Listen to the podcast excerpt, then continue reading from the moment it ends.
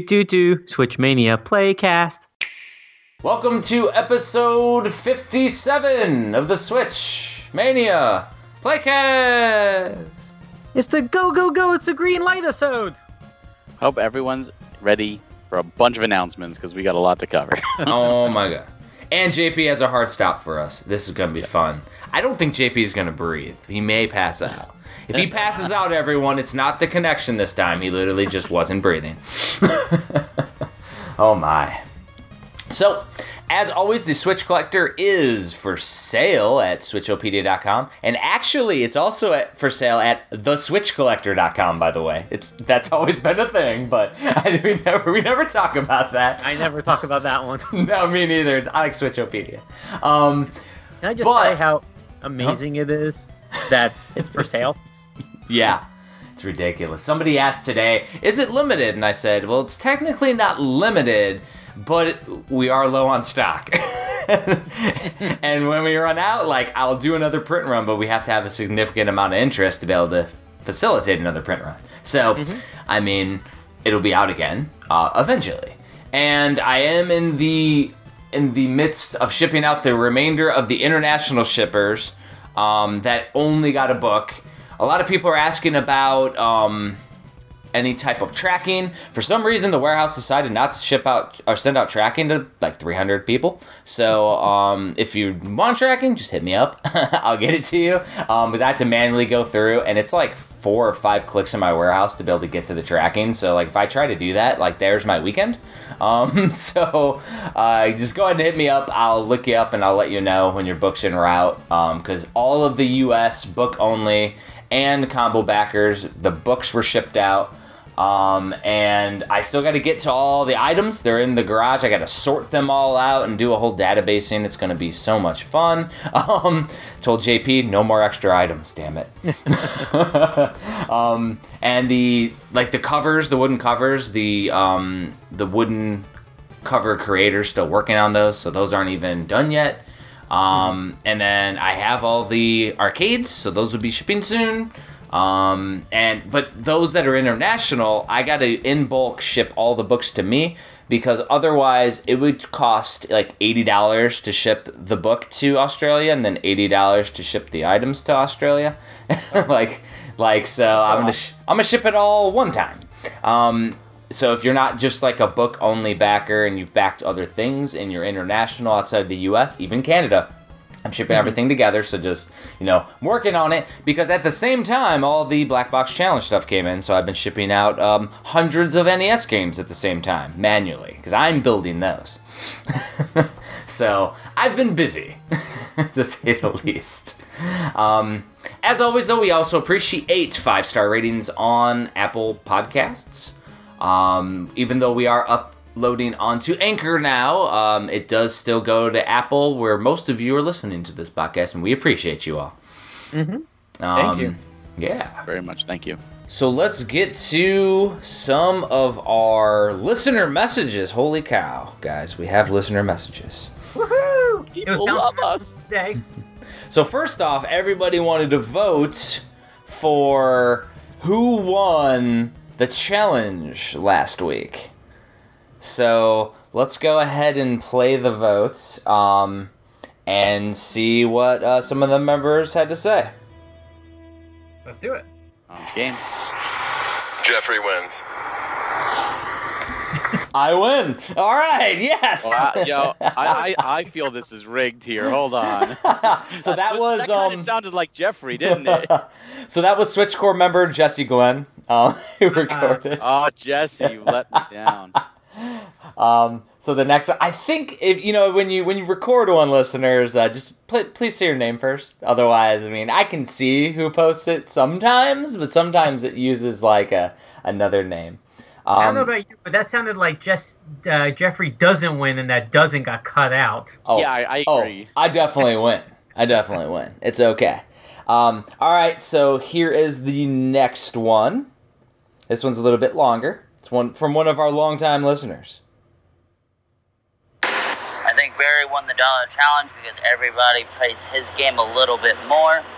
And my favorite two pieces of my Switch collection would be the Switchopedia book and the Saga Chronicles PAX edition that JP got me. So that was closable. Closable, you are awesome. Thank you so much. I agree with your vote. so he Good likes. choice in your uh, top piece collections. Absolutely. Yeah. So what was the item that you got him, JP? Because I couldn't was- quite make it out. It was the Mercenary Saga uh, double pack. from oh, PMC. cool. Yeah. Cool. You know, it was funny. I normally have. I, mean, I never went to PAX before, but you know, once people knew I was going and they found out that there was an exclusive, the first thing people do is DM you. And I literally, like, I remember the first night I got to Boston. I'm in. I'm with PM Studios. I'm in the like the apartment that they rented, and I just have a notepad, literally going for like two hours through my DMs, just writing everybody's name, contacting them. And then it was so funny because then when you know PAX opened up, I go over to Limited Run Games booth who had the double pack, and I'm just like, hey, like the first day they knew who I was because like they knew my name, but by the third day they really knew me because every morning I'd come with like this laundry list, and I was like, hey, I got some more, is it okay? And I mean, I must have bought like probably like over half their stock of those packs, uh, double packs for people, but I helped as many people as I could, and it, it was nice because you know I was glad I could give back that way. So we have one more vote, and either it's going to be a tiebreaker or it's going to completely tie all three of us. So let's God. see. What's up, Jeff, Barry, and JP? This is Lisette from Austin, Texas. I am calling to vote on Jeff for your under a dollar game challenge. Um, have a good weekend. Bye. I win! Oh, So that's Lizette. Oh, um, no. Lizette actually brought me a copy of Troll and I to Classic Game Fest last year. that was super cool. But I win. Thank you, Lizette. Y- You know, I'm gonna say this. I had a feeling that you were gonna win because when we first got the first vote in, you were like, "I won. That's it. One of one. That I definitely won." But you were so positive, and and you had actually heard these before we did. So JP and I are going into these recordings blind. Now Oh, Jeff yeah. has actually previously heard them. So Jeff is way too chipper about this whole thing going in. so so I think we need to have a social experiment next time. You know, like maybe if if it's close again, let's not have Jeff win, and let's see how uh, how chipper he is to get to these votes. All I gotta say is, you know, the best person will always win. It's, it's all good. It's all good. And also, as JP would respect, you know, his one of his favorite TV shows of all time, Survivor. They definitely stack the votes. oh yeah, absolutely. All right, so we do have um three more voicemails. Uh, we have another one from Jesse Glenn, um, and then we have two more from Insenju. Oh, nice. Yep. Nice. Yeah. So let's go ahead and play them. I was hoping this episode would be about an hour longer. And as I said, Jeffrey wins the under a dollar challenge. I forgot that he said it again. Of course, you conveniently forgot to rub it in our faces. but he wants us to record more, JP. Yeah. So so just going into this recording, JP is like, I have a hard hour and a half, Jesse. So if we have that hard hour and a half, it's all JP's fault. So don't get mad at us. What? All right, let's go ahead and listen to the other recording. Let's see what we play. Hey, what's up, guys? Just finishing listening to the podcast. Um, it's Insinju on Twitter, by the way. Fairly new to the whole Switch scene, but really enjoy it. Just want to say I enjoy the podcast a lot. Thanks for doing it. I'm learning about a lot of cool games. Um, I've reached out on Twitter a few times and I've learned a bunch of new games. Uh, just keep going on. I really enjoy the podcast. Thanks, guys. Awesome. Thank you. That was fantastic. Yes, thank you very much. Thank you. That's really cool. And he has one more voicemail that he left. All right. Hi guys, it's Sensenju again. I actually have a real question this time. So originally I got a Switch Lite because I was thinking it was just going to be a Pokemon machine. Um, and as of the last couple months, I've really been enjoying some different style games on the Switch. Is it worth it to you to upgrade to the full Switch? Uh, you know, I'm happy with my light, but maybe that little bit of extra screen real estate. You know, what are your guys' opinion? Thanks. It's a really good question. Yeah. Round Amazing. table. I like that. I like when they ask us questions. That's good. Yeah. So Barry, So- why don't you start? this Yeah, let's let's Oh, let Barry start. All right. Well, honestly, it's kind of a gray area right now, and the, the only reason I say that is, do I prefer um, the actual Switch versus the Switch Lite? Yes, I play 99% of the time docked. So I am a true advocate to the Pro controller and playing on the big screen TV, uh, and having the freedom to then, oh, you know, someone else needs to use the TV, or you know, I'm going to go to bed, but I kind of want to play a little more, but I don't want to fall asleep in the living room, um, and just having that freedom. Uh, I totally recommend the the standard Switch versus the light. The only reason I said kind of hard area right now is because we really don't know Nintendo's plans, and it, they could really come out at any time now and say, here's a Switch Pro or a Switch 2. It's been rumored for a while. And I hate to tell somebody, yes, absolutely go spend $300 on a Switch, and they do it. And then, like, a month later, here's a Switch 2. And it's like, oh, man. you know? So Yeah. if it's really hard to say if you plan to play docked, if you want to play docked, um, it's worth it. And if you plan to play the Switch for a long time, like we are, then yes. Because honestly, the Switch 2 or Switch Pro could be two years out, and there's no reason not to enjoy it now. Yeah. Probably a year and a half at least. They're not going to compete with this with the PS5 and X6. Correct. Yeah. But we never know. It's Nintendo. Never know. they surprise us. All right, JP, what about you? What's your suggestion? So, I I've had the regular Switch since day one. That's the same one I use. I like it. I mean, I actually play 95% of it handheld, so you'd think I'd prefer the light, but I don't know. There's just still something about having that ability to dock it into the TV because there are times where, like, I'm playing something and then, you know, my kids want to play or I want to show Shanna something, my wife. So it's just so convenient to just dock it right in, take the controllers or take a pro controller, and you just have that flexibility. Um, So for me, I like just having both options available, and Mhm. that's what that extra hundred dollars gives you is that is that cha- choice to say, okay, today I want to play on the big screen, or now I just want to take it on the go. Whereas, although I, I like the light, you are limited in that it's always got to be handheld, or it's got to be you know propped up with some accessory, and then you can still use a like a pro controller or the Joy Cons. So, for me, I'm gonna take what both of you said, complete agreement, and let's uh let's knock this over the uh over the top now. um, so basically, the Switch though, the actual Switch. The docked part is amazing. Obviously, being able to play it in HDMI, being able to you know connect it to various like um, the Elgatos and everything to be able to stream them or whatever. But also, there are various other benefits to having the the big switch, is what you know what I'll call it.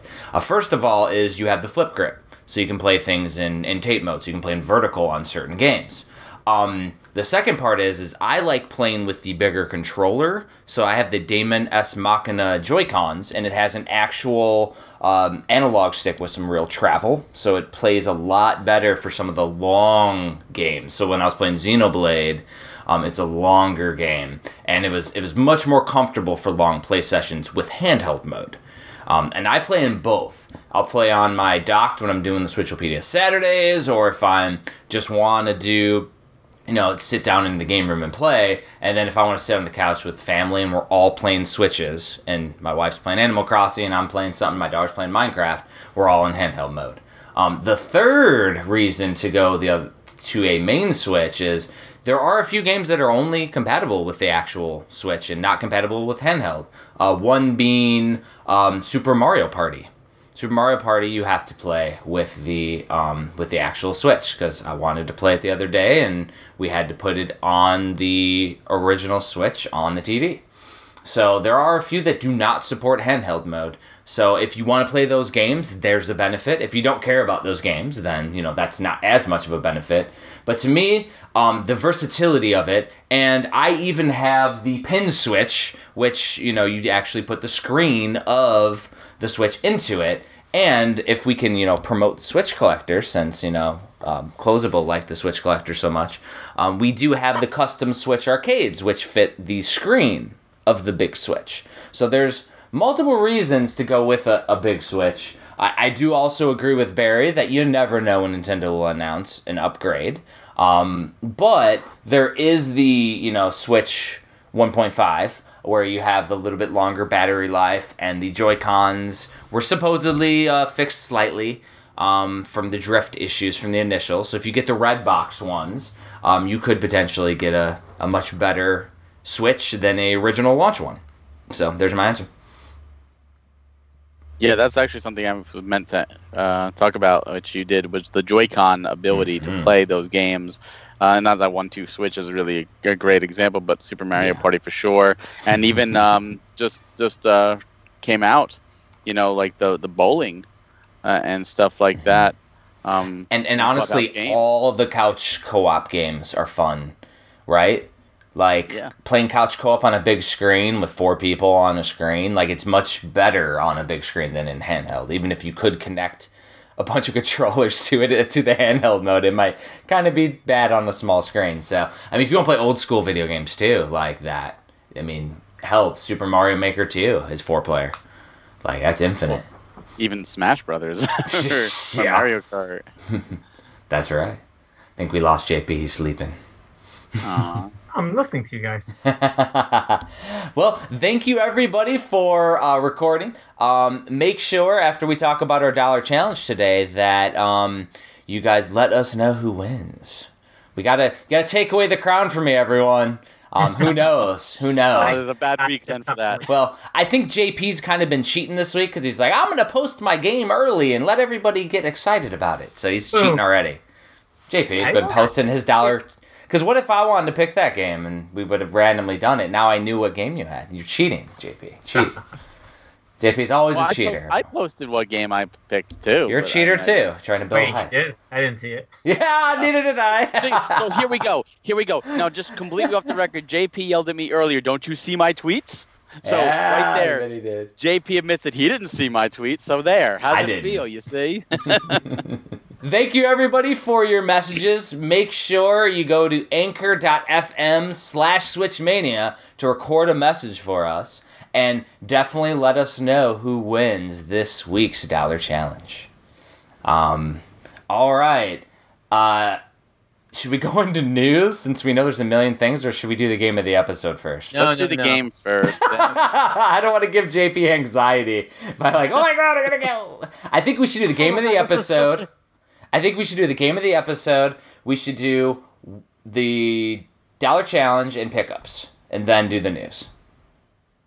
all right. That's a lot of news. There's, there's too much news. We got to end it with the news because if JP has a hard cutoff, I'm not gonna have him go for an hour and a half just talking news, and then we got no time for anything else. So That's JP will just have to talk faster.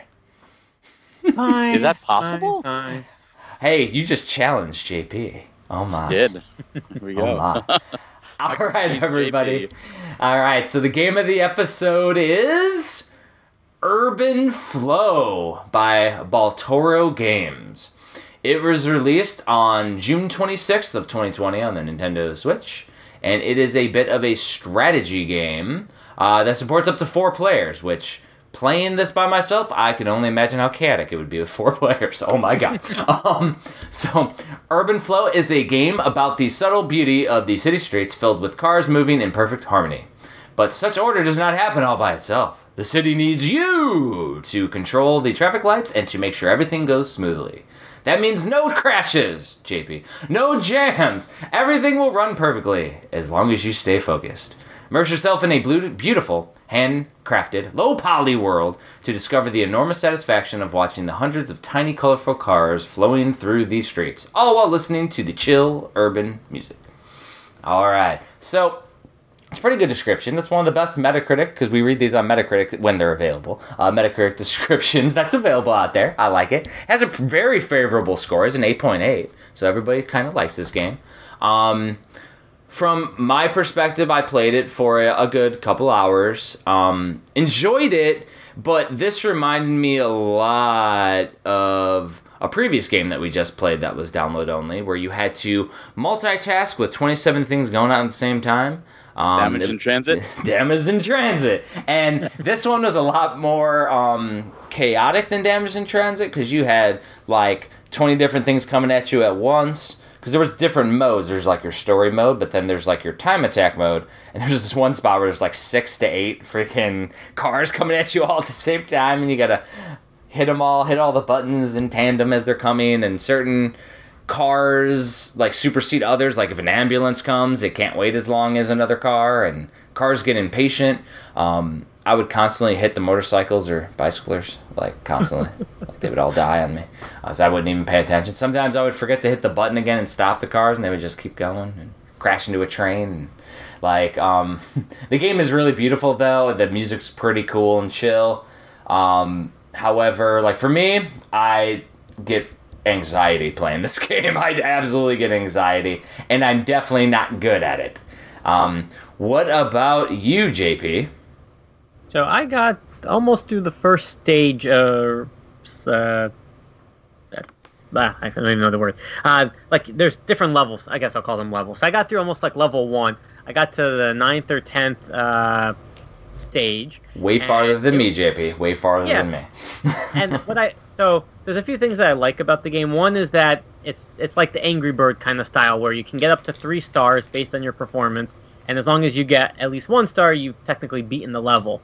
So if you want to be that crazy completionist and get you know a perfect run or a near perfect run and get the three stars, you can do that. So there's that added challenge. Or if you just kind of want to do your best, try and make it through, and then move on, you absolutely can do that as well. I actually like the game. I completely agree that it's stressful. It's not a relaxing game because it's just like you know they kind of just throw you in. They have some screens of just this is what you do, this is what you shouldn't do, and go have fun. And you know you start off with four traffic lights um, that you're trying to maintain, and then it goes up to like six and more. And then like Jeffrey said, the ambulances are special cars where you really need to let them through immediately. And I mean it's it's very pretty to look at. I found it to be very fun. Like I actually really do enjoy it. Um, but it gets chaotic very fast. Like within like the second or third, third or fourth uh, level already. Just in like the level in the uh, maybe I'll call it worlds. I don't know, world one. Um, Probably it- worlds, yeah, because I'll call it worlds. yeah, It was already it was already getting crazy, and what happens is you're just trying to watch so much at a time um, that there's just so much going on, and then there's you know pieces where there's a overhead and there's cars just going that don't interact with yours at all, but you're still watching them even though they don't matter to your performance. And then you know you start seeing arrows on the road, so cars can go straight, they can go right, left, and there's a there's circles where you have to you don't know if they're gonna loop around or keep going straight there's trains coming. I mean the game is just crazy but the music is so calm. Everyone like you know pretty happy and bustling in the city. Um, but i liked it. I mean I, I found it to be very fun. It's definitely a very challenging game. Um, so if you want to be tested uh, this is probably the, the game for it um, and what's really cool is that you know they have this campaign mode where you're going through the levels they have an endless mode. They have a casual mode where you remove the um, like the special vehicle, stuff like that. So you have a lot of options within the game. Um, the other thing that I would say that I was thinking about is I was playing in handheld, and you have two options. You can use your Joy Cons, and on the screen it'll tell you like this light belongs to to button B, and this one is A. This one is the L trigger. Um, or you can do touchscreen. And I have to say, the touchscreen, I tried it after like the fifth or sixth stage. Much more convenient to play at touchscreen. Oh, I didn't even was- know there was a touchscreen.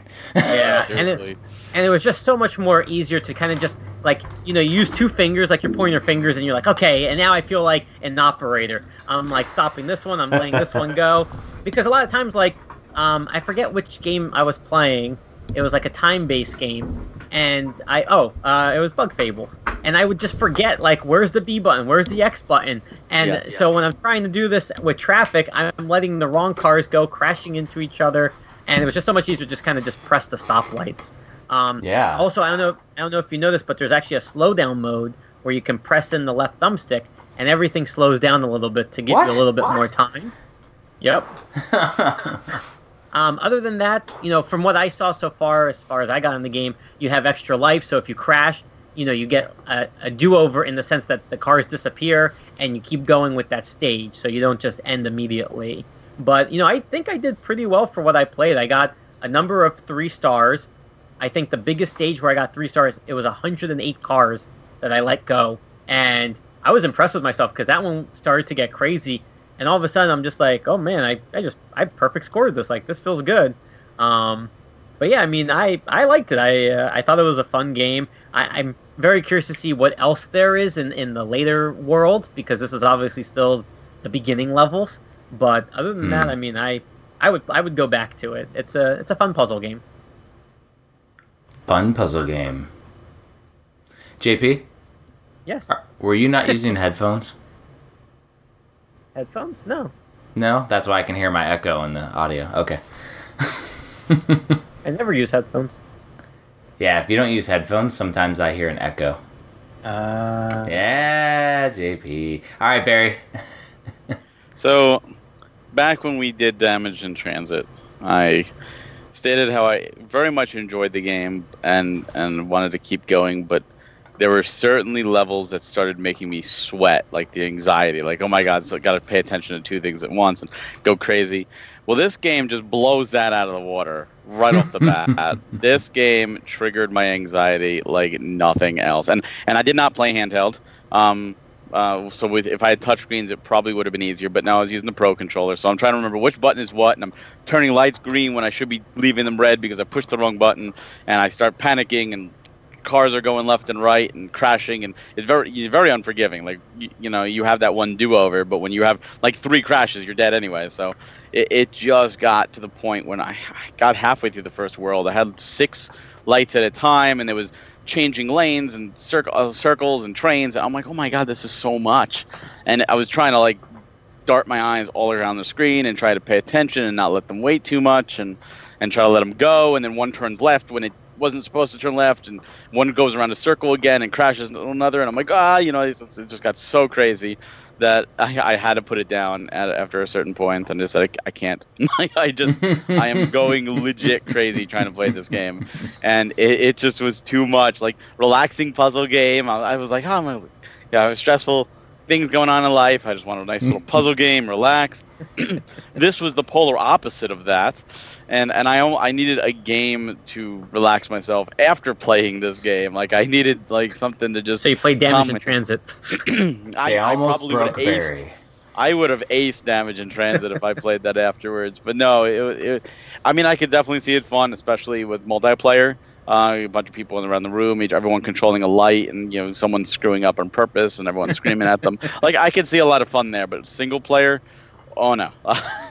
he says, not, "Oh no, oh no, this is not a game that I. If, if you play single player, like I, I can't, like I can't like go back to this. It's Here's just. what I don't understand this. with all these tournaments where it's like fighting games and stuff. Why is this not ga- game not in there? I mean, I would like to see this on the big screen and see people going crazy trying to control traffic.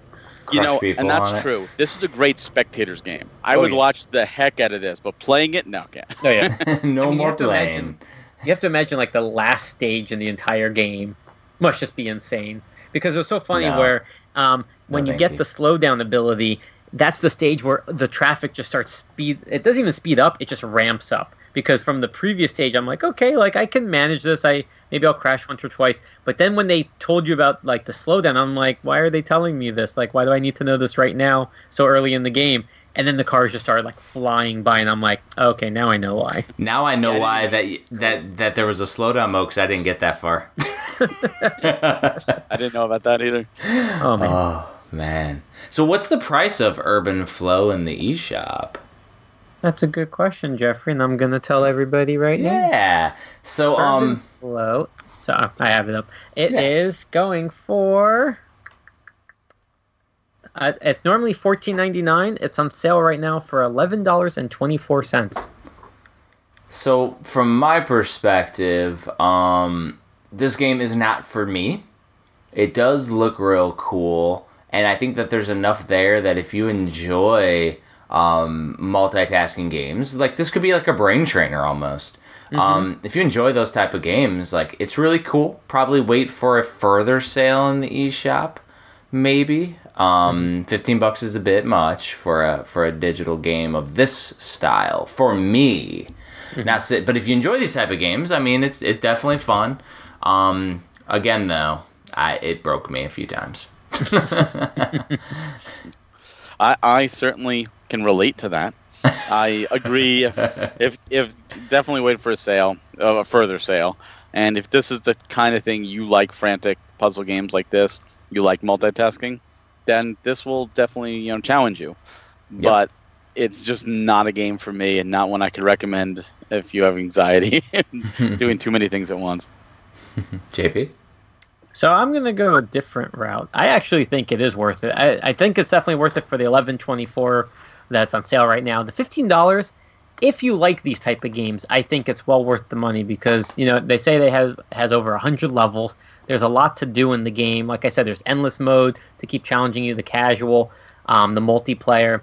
But to me, like I think the game is very well polished. Um, it looks very nice. I like the music, and the game is fun. I mean, yes, it's frantic, it's crazy, and it just revs up to like an 11 by the third stage. So God only knows what the future levels are like. But I think it's well worth the money. I mean, I, I definitely think you're going to get your money's worth out of it if you like to be challenged, if you like puzzle games.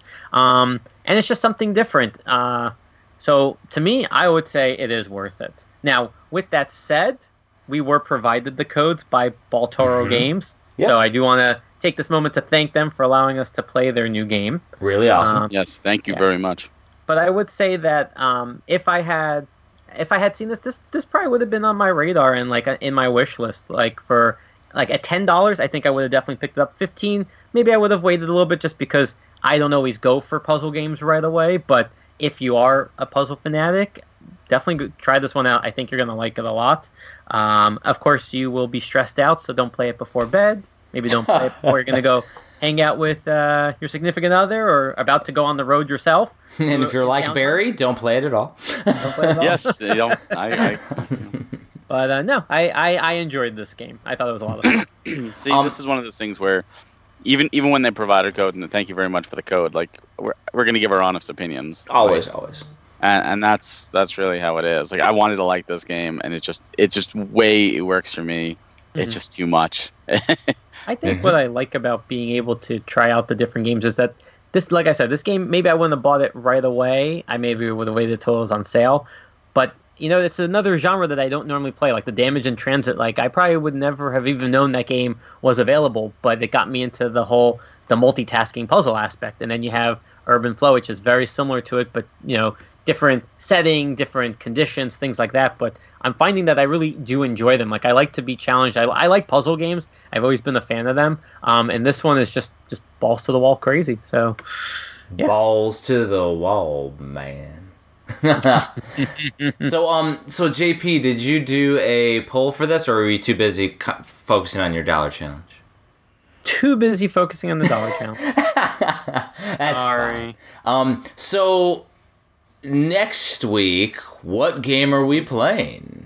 we are playing. It's a little game. That's it's a small game. From, Nobody knows from about it. Inti Creates. I mean, I don't even know if people have heard of this. It's a sequel to another like little itty bitty game. We might have just done two episodes on the series. Might that may have just been in a few presentations that Yes. you know hundreds of thousands of people have seen. But That we are JP's going going to play- probably talk about for an hour here Yes. in a little bit. I will. I'm going to go fast on that. But we are playing Bloodstained Curse of the Moon Dose. Yes, I can't wait. Hopefully, it is. If it's even, you know, on par with the first game, because the first game is in my top five Switch Hmm. favorite Switch games. Oh, if it's even close, I I can't wait. I'm Looks so excited. Well, I, I I watched the first level during the uh, New Game Expo Plus, and they had the one of the developer developer playing the whole first level uh, next to Inti Creates, and I mean it looked fantastic. I mean even the Nice. boss, like the animation, just looks so good. And I mean, if that's any indication of how the game is going to be, and you're only playing as Zangetsu, Zangetsu at that point, but I mean, mm-hmm. I, I'll I'll let us speak Can't for it next week. But I have a feeling we're probably going to enjoy this one. I mean, I already know I'm gonna like it. I just hope it lives up to the first game. Yeah. Like that's the top tier. problem is we're hyping it so much. We Yeah, are. and I yeah, think I and that's- one, Find out.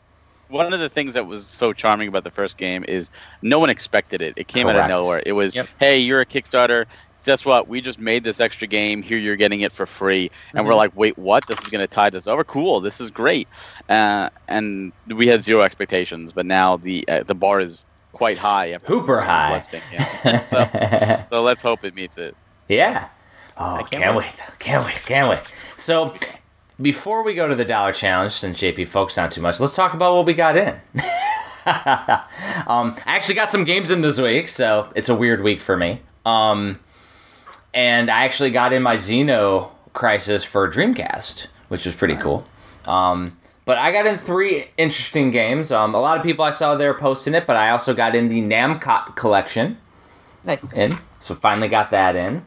Um, I got in Super Rare Games Tricky Towers Collector's Edition, which is really fun. I, I can't wait because it looks just like four player, like crazy Topple Tetris. Oh, looks like so much fun. And then a game that I actually got in today um, from JanduSoft, I got an Indie Indiecalypse. Oh, you got yours in. Nice. Oh. Yeah. So really cool that I got an Indiecalypse from um, from Jandu. by Which Ultra version did you go with? I don't know. It says Ultra Collectors, but it's Nice. like, but it's it's just a normal game. I didn't. I don't have anything special. I haven't opened it yet. Um, Is it a box? Just the case? No, just just the case. Oh, Yeah. okay. Yeah, I go and it came with a ultracollectors.com um five euro off coupon, Oh, nice. Boy. which is pretty cool. Um, I'm probably not gonna, or I'm definitely gonna put that in with the with the game because I like all the little accoutrements that come with that stuff. So it's weird though. I actually got some games in. I think I think the world's going to end because like I'm almost just just so you know like I've been telling this to JP and Barry like throughout the week. I'm pretty much on a buying hiatus for a while because uh, Blaster Master Zero One and Two kind of broke me. It was um a little too expensive for the collectors, but I wanted it so bad because I have Blaster Master. I have the Worlds of Power Blaster Master. I mean, I literally did Twisted Realities, my own Worlds of Power series because I remembered Blaster Master as a kid. So it's like, and they it was so expensive, and I'm like, man, and I'm just like, you know what? I need to put a pause on anything that's not super essential. I will go and cr- start collecting stuff. I mean, we're literally making the books on it, so I'll know what I need. Um, Yep. but like, I will. I, I'm gonna have to hunt stuff later. Like, it's gonna be tough because some games are gonna be expensive. I guarantee you. Um, but I also wasn't collecting everything either, so I'm not. I won't have as much anxiety as JP would doing that. I don't collect everything. That's funny. Um, you know, I some someone needs to make a meme now. You know how they, there's the 2020 memes, and it's like you know January Australia was on fire, and March COVID, and you know all, all the bad things. We need to have July. Jeffrey actually had games to present that he picked up. Yeah, and and I got broken by Blaster Master. Now, um, honestly though, like it's more like I have um I'm gonna be going just for like the super must owns, like the big big titles. Um, because like how many games do I have right now that I pre-ordered and my wife gives me crap because I'm like, well, I have this many pre-ordered from this company, this many pre-ordered from this company, and I'm like, I'm I, I'm gonna do it like I'll, I'll pre-order some games, but it's gonna be few and far between. Because there's so many that were just announced too that JP's gonna get to later, and it's like, I, I'm kind You know- of curious if Curse of the Moon 2 is in that list of must owns. well, I mean, it's TBD We'll when out. it'll come out, and we don't even know if it has a physical because JP hasn't Yeah, told does. us yet. Yeah, it does. I yeah, mean, That's- I'm leading the listeners to listen later. Uh, who knows? Spoilers! Spoilers! No, I gotta say, I I put together what was coming out like this week because I It's normally sick, like pre-order man. right beforehand, and it was like close to three hundred dollars just for next week's Mhm. games coming out. Not even pre-orders, just actually coming out next week, all like Yeah. all over the world. And I'm just thinking like, oh, we're starting to ramp up again pretty hard. well, and Don't like, say that. as I mentioned too, though, like I've been shipping nonstop for two different projects at the same time. So like, all my Hagen's Alley funds are are um, tied up, but also like because of COVID, there's been no conventions for me to sell books, so I have no cushion. So I'm like super nervous too because I. I don't like playing the line when it comes to shipping and things because like you know I, everybody's getting their stuff regardless. So and I don't want to jump jump in jump into my um actual funds. I want to use the business funds. So that's where I'm like, well, I'm gonna not buy Switch games for a little bit just to uh just to take a pause. There's a lot of cool stuff though. That's the problem. Curse of the Moon too. I mean, if they do another Nest box, which they probably will, um, that's gonna break me again. Damn it. but I, but I'm I'm Yeah. hoping I can last till the end of the Switch. That's my goal. I don't like. It's funny. Like they showed the PS5 cases this week, and I'm Mm. thinking like, oh, thank God. Like I just don't care for them. Like, they, don't, they don't do anything for me. I mean, I was like, you know, we talked about. It. I wasn't gonna buy a PS5 right away, but I look at the cases sometimes, right, and I just go like, oh, those cases just look collectible. And I look at the PS5, I'm like, oh, those don't look like I need to have them on my shelf. So I'm like, Well- okay, I'm good. Now just the Switch is, you know, in what fourth year, and I'm just hoping I could just ride it to the end. and, And, and then- you are partially to blame, JP, for for breaking me too because you got me into the um, what was it? The what's that handheld? oh, the Evercade. Evercade. The Evercade. And I don't even have it for like months now because it's on back order. I'm like, I might just cancel my order. I, I mean, I gotta say, there's actually uh, Evercade compilation coming out that hasn't been announced yet, but uh, There's a bunch of cool somebody had told me about it, and it's gonna be uh, very interesting, especially for you, Jeffrey. Uh oh. Oh, I, He's I doing probably, that just to keep you hook, line, and sinker there. But it's a lot Oh, of they- fun. I mean, they've been teasing arcade games, and they won't tell you what kind. And we already know we have like the Namco, the Atari collection, so it's not those. But when you start thinking ar- arcade, my mind just instantly goes to X Men, Spider Man, Avengers, like those games growing up. Mhm. And who's to say like they won't get the rights for them? I mean, anything is possible, honestly, with the Evercade. Like I love the Switch, but like the Evercade, I feel like I'm the unofficial. I, I want to be an unofficial ambassador because I really do dig it. I love compilation cards. You know, this is the Switch Mania Playcast, and now it's the Evercade uh, Playcast. But no, I just I think it has a lot of potential, and I feel like there's a lot of support behind it. Like if you're on social media, you see them really actively building this community around it, and Mhm. the fact that they're spacing out uh, their pre-orders. You know, they start with ten, right? I mean, that's a lot, but over the next like couple years, you know, they already say like, oh, we want to have X amount of releases. But the next two releases right now, I think, are coming out in October. Like, there's a big gap now between the first ten that people can buy all at once or over the next couple months, and then the next two, which are for pre-order already. And one of them is Xeno Crisis, and it's um, oh my Yep. gosh, and You know, the uh, Fox Tanglewood and Tanglewood. Tanglewood. Thank you. hmm So it's like you know those are fun games, and the fact that they're gonna have this wide range of of arrows on this console. I mean, I think it. I I see good things for it, and I definitely see a lot of people starting to get behind it. So, yeah. Sorry about My that, other- Jeffrey, but my other I'm thing sorry. is too with with those is like I I know the developers through like supporting them on Kickstarter, and I want to continue Mhm. to support them because you know they did you know they're doing the ground pound indie Oh, yeah. dev thing, and so it's like. That, but they're, the games aren't super expensive, and it's not near the Switch right now where there's so much. And, And they- like, I'm still gonna buy games for the Switch. It's just I'm slowing down significantly, and just like every week there's three hundred dollars worth of pre-orders or more, and I'm like, eh, I'm good. I will get stuff. And like so, for example, like limited run. Um, if we ever get to go to conventions again, sometimes they have extra stock, so I'll have a fun time getting it from them in person or something. Right. Like, and what's nice is you you do that. It's it's pretty much like the, the market value of what they sold it Yeah. for. They don't overcharge their own games. So when you go to a convention, they have a lot. Like at PAX, I mean, there was a lot of the back stock that, like even like the River City Girls, like collector's edition, Celeste collector, like the big items are still Mhm. available. And you know what? I went there first thing in the morning, so you're first in line. You have your pick, so it's very doable. I mean, you definitely can, you know, pick up their back their backlog. And I Um, will say that like my favorite thing was so I got back my gaming collection in 2008 2009 cuz so I was you know in the army um, over in Germany deployed to Iraq for 15 months and then came back and and all of my stuff during that whole time was in what they call non-temporary storage. Well, when I got back and moved to Florida, I got my entire game collection back.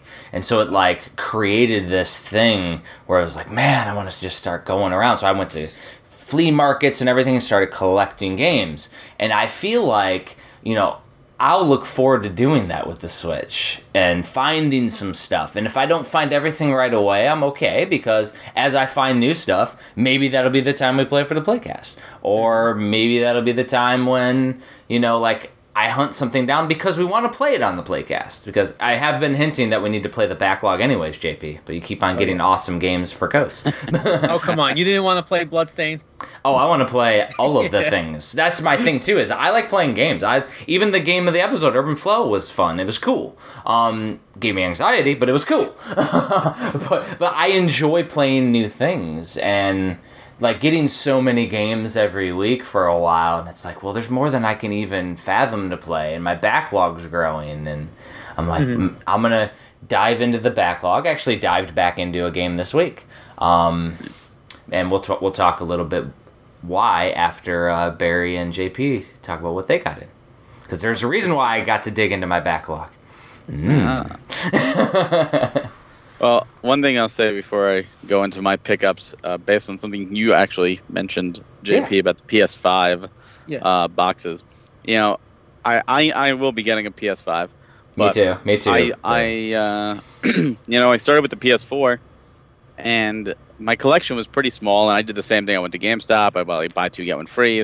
yeah. You know, and just got the games I really wanted and stuff later on. After you know, when it was cheaper, and then limited run started, and I started getting all them, and all these other companies started coming in, and now I have no room for PS4 games because there's just so many, and about I'm gonna say 60 to 70 percent of them are limited companies and I'm like, yeah, I'm not doing that with the PS5. Like, I'm just gonna get the games I want, and that's it. Like, it's gonna be so much smaller. Mhm. So, I, and I, I, the box art helps. Like, it's like, yeah, you know what? This doesn't look that great. I'm fine with having a smaller collection. I say that now, and like four Oh, yeah. years now, I'll be like, God, I, I got a thousand PS5 games. What am I gonna do?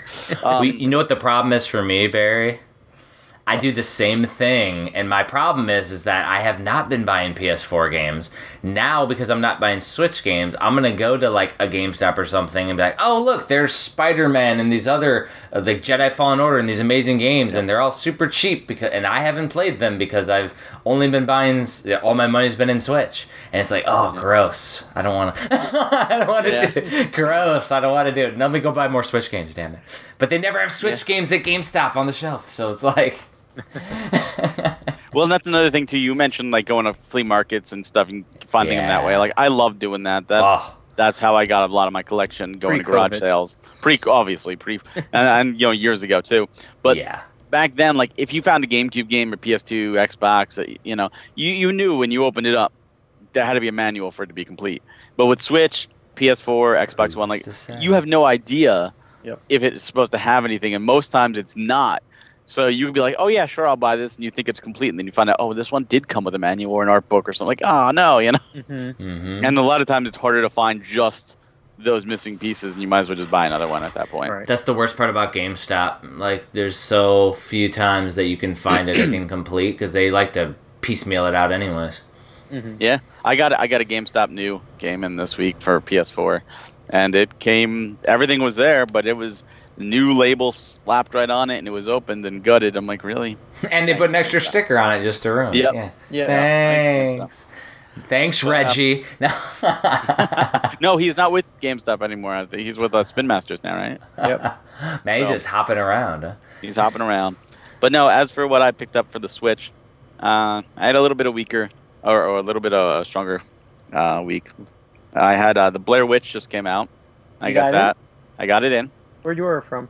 Amazon Japan. I love this. Every time people who listen to the playcast, They every hear time I it. mention a game that JP hasn't had no, yet. mine, Where'd you get it? shipped and didn't deliver yet. And Well, I you ordered notice, you notice, Barry, he didn't give me as much sass for getting indie, Indiecalypse. I didn't get Well, that in no, yet either. But The the reason why is because um, the CEO and founder of JanduSoft is helping me out with some of these UIG titles with English uh, from Spain Yeah. So he held on to my indie clip so he could ship everything together. Nah.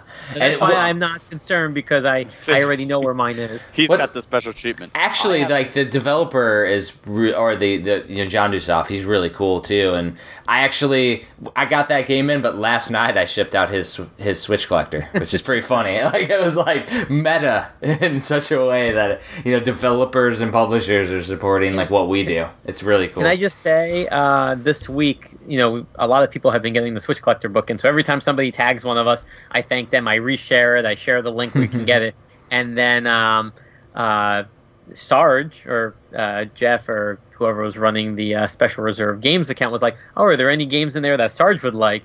And I was like, "Give it time. There's going to be." so I'm just like, this is fun. I mean, because year two is, you know, where all the limited companies and indie companies start coming in, and it just makes the book, I think, that much more Oh, fun. Because and by the way, let me whisper something. I'm done with volume two. like, like I am done with volume two. I just need to like I'm I'm writing the reviews, which we launched volume one while I was writing the reviews. So Yep. Just um I re-engaged the artist, the cover artist, because two months ago he said, "Yeah, I'll get on it in a week," and I forgot to hit him up. So I was like, "Hey, did you get started?" Because I have another artist that hit me up that was interested in doing a cover, and the dude does amazing work. So let's get back to Barry's pickup since we took it sure, away. let's do it. yeah, sure. I, I guess I picked up Switch Collector Volume Two already. You know, that's that's cool. um, so I also got. Speaking of twos, I got Deadly Premonition Two. Uh, came in. Uh, Catherine Full Body came Nice. in. Um, then I also got a package that, uh, for those listeners, uh, the package from PlayAsia that was been two months, two Oh. months sitting. It finally came, which was uh, the Human Resource Machine Deluxe and Mm-hmm. the uh, the I forget the, the full name. It was like the thousand one four pack with a bunch of Japanese games. Yes. Um, that Worth that it? showed up at two months. I was waiting for that game thanks to COVID. Worth the wait, right? Uh, worth the wait. Uh, I got Vambrace from Game Fairy, which is Mhm. cool to see their second release. Uh, Spirit of the North finally showed up, and uh, my wife actually just took that right away. I was like, no, I'm playing this. and uh, I also got the Namcot collection, the English cover, Caught nice. the and, name. uh, and I got the um, Mr. Driller English cover as well. Came in, Nice. so that's what I got. Very nice. My turn? Yes, your turn. Go for All it. right, Jake. let's start with Tuesday. Oh God! All right, so Oh, I just sunk in my chair. like That both of you really don't are these physical releases, which are the No. codes and cases, no cartridge. But I'm, I think I'm just down that rabbit hole where I'm just gonna go for a full set, and then hopefully remember to redeem the codes before they all expire. Because that's the irony is I'll have these sealed games uh, that I'll never be able to play anyway. But I got in the first wave of the Microids replay. So the, this is uh, UK only. It's Gear Club Unlimited 1, Moto Racer 4, Super Chariot, Syberia 1, Toki, and Yesterday Origins. Now, all of these got true physical releases, some in the US, some UK only, um, but they're re we're redoing them as digital codes for very affordable. I think it's like twelve or fifteen dollars a piece. So you know, if you don't have these games and you don't want to spend a little bit more on the actual carts, this is your alternative. But I have I own I came I took a picture of how many Syberias I own now. Um, It was gross. Somebody, it was funny. Somebody was like, "JP, you did, did you know that this came out physically?" And he shows me a picture of Syberia one, two, and three. And then I had to You take a picture. I was no. like, "I No, think I you're don't." missing a few."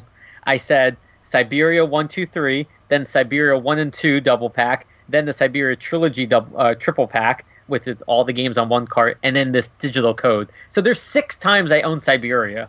I mean, it's just crazy, but I'll I'll keep owning it. Um, okay, then what else did I get in? So then we, uh, I have to scroll a little bit. Okay, so I got Catherine full body in. I got the Mortal Kombat 11 Aftermath collection, which is another physical release. So it's the digital code with all the content now for Mortal Kombat, just no actual cartridge. Uh, that came in. Then I got in because I need all my variant covers. I already had the Sega Genesis collection in the US. I had to buy the Sega Mega Drive Classics collection. And this is the exact same 50 games, except on the cover it says Mega Drive and instead of Genesis. So I bought that. You have a sickness, also- JP. So then I also got in the 30 in 1 game collection, Volume 1, uh, from Just 4 Games in the UK. And today, Just 4 Games actually confirmed to us, to everybody, through one of my tweets, exactly what's going on with all these uh, 30 and ones and, and whatnot. So, if you haven't followed my tweet on this, I'm going to tell you right now. Um, a while back, Mastiff put, put out a collection at GameStop only called Party Planet. So maybe you remember this game. Yep. This is the equivalent to the 30 in 1 game collection volume 1 that just came out in the UK. But later, like in a month or so, we're getting what's called the 30 in 1 game collection. Just that. And that's from Merge Games. That is actually the 30 in 1 game collection volume 2 that is digital only in the UK. So the one coming out by Merge is not the Party Planet that we Why don't they call it Party Planet 2? I, I have. Well, Mastiff isn't doing it any longer. Now it went back, or it Merge took over. But to me, it's a little confusing because I Yeah. I was I was going back and forth with them trying to confirm exactly what was what, and they go, no, no, no, the one in the U.S. does not have a volume after the name. It's just thirty in one game collection. I said, okay, so Chronologically confused. Thanks. yeah, I, I'm I'm literally like I had to talk to them like three times just to like understand what was going on. But for those who have Party Planet, pick up the 30 and one game collection in the U.S. that's coming out because it's a different batch of games. JP, reminds make sure whole- make sure I don't mess that up in the Switch collector in the future. Yes, we'll, we'll look closely at that. Do you remember Um, the Sega game on uh, the 3DS, the Sega Arcade Classics or Yeah. Classics, where we really got the second one, even though there's three? Yeah. There's a two on the title too, like I on the know. screen. You can see it, like all on the cover. I mean, the two in fire, and I'm like, oh, these jerks. Oh my god. All right, so then I also got in the Spirit of the North US release. Um, then I also got in. Let's go again. Then we get to today, and today I had a whole bunch of games come in. So I got Journey to the Savage Planet, uh, the UK edition, because as of right now, it's scheduled for a September release in the US. And when I talked to them, they still didn't know what was going on. So I don't know what's going on with the US release, and I figured let me buy the UK one just in case something happens. Uh, so I got that. I also got in the Vambrace Cold Soul, which is the second release, like Barry said, from Game Fairy. I got in the European cover of the Shmup collection from Pixel Heart. I'm waiting on their Japanese cover, and then eventually, when VGNY Soft releases the US release, I'll have it three times. Um, I actually got in some PS4 games from Red Art Games. I got Pantsu Hunter, Sigi, Sigi, uh, War Theater, and Ovivo. So I got four of their games in, and um, and then not Switch related, but I got the Birth of Ultraman exclusive Blu-ray, uh, which has the very first appearance ever of Ultraman. And today, on July 10th, 1966, it was Ultraman Day. That's when Ultraman first premiered on TV. So good timing on that. And then that was everything I. Oh, and then I got in uh, Deadly Premonition too. So it, it was a light week for me. Light week, yeah, that, was, that, sounds like a light week. Mine was a heavy week. I had three games. I wish, I wish I had three games. yeah. I don't even think there was a day this week where I only got three games in. Oh, gee. why don't you rub more salt in the wound right there? you I also got some comics in today that I didn't mention. I mean, I got in the Striker DC gamepad, which is the Dreamcast by Retro Fighters. Dreamcast. Oh, nice. Nice. That thing's really cool. Same week that I got Xenocrisis for a Dreamcast. Pretty cool.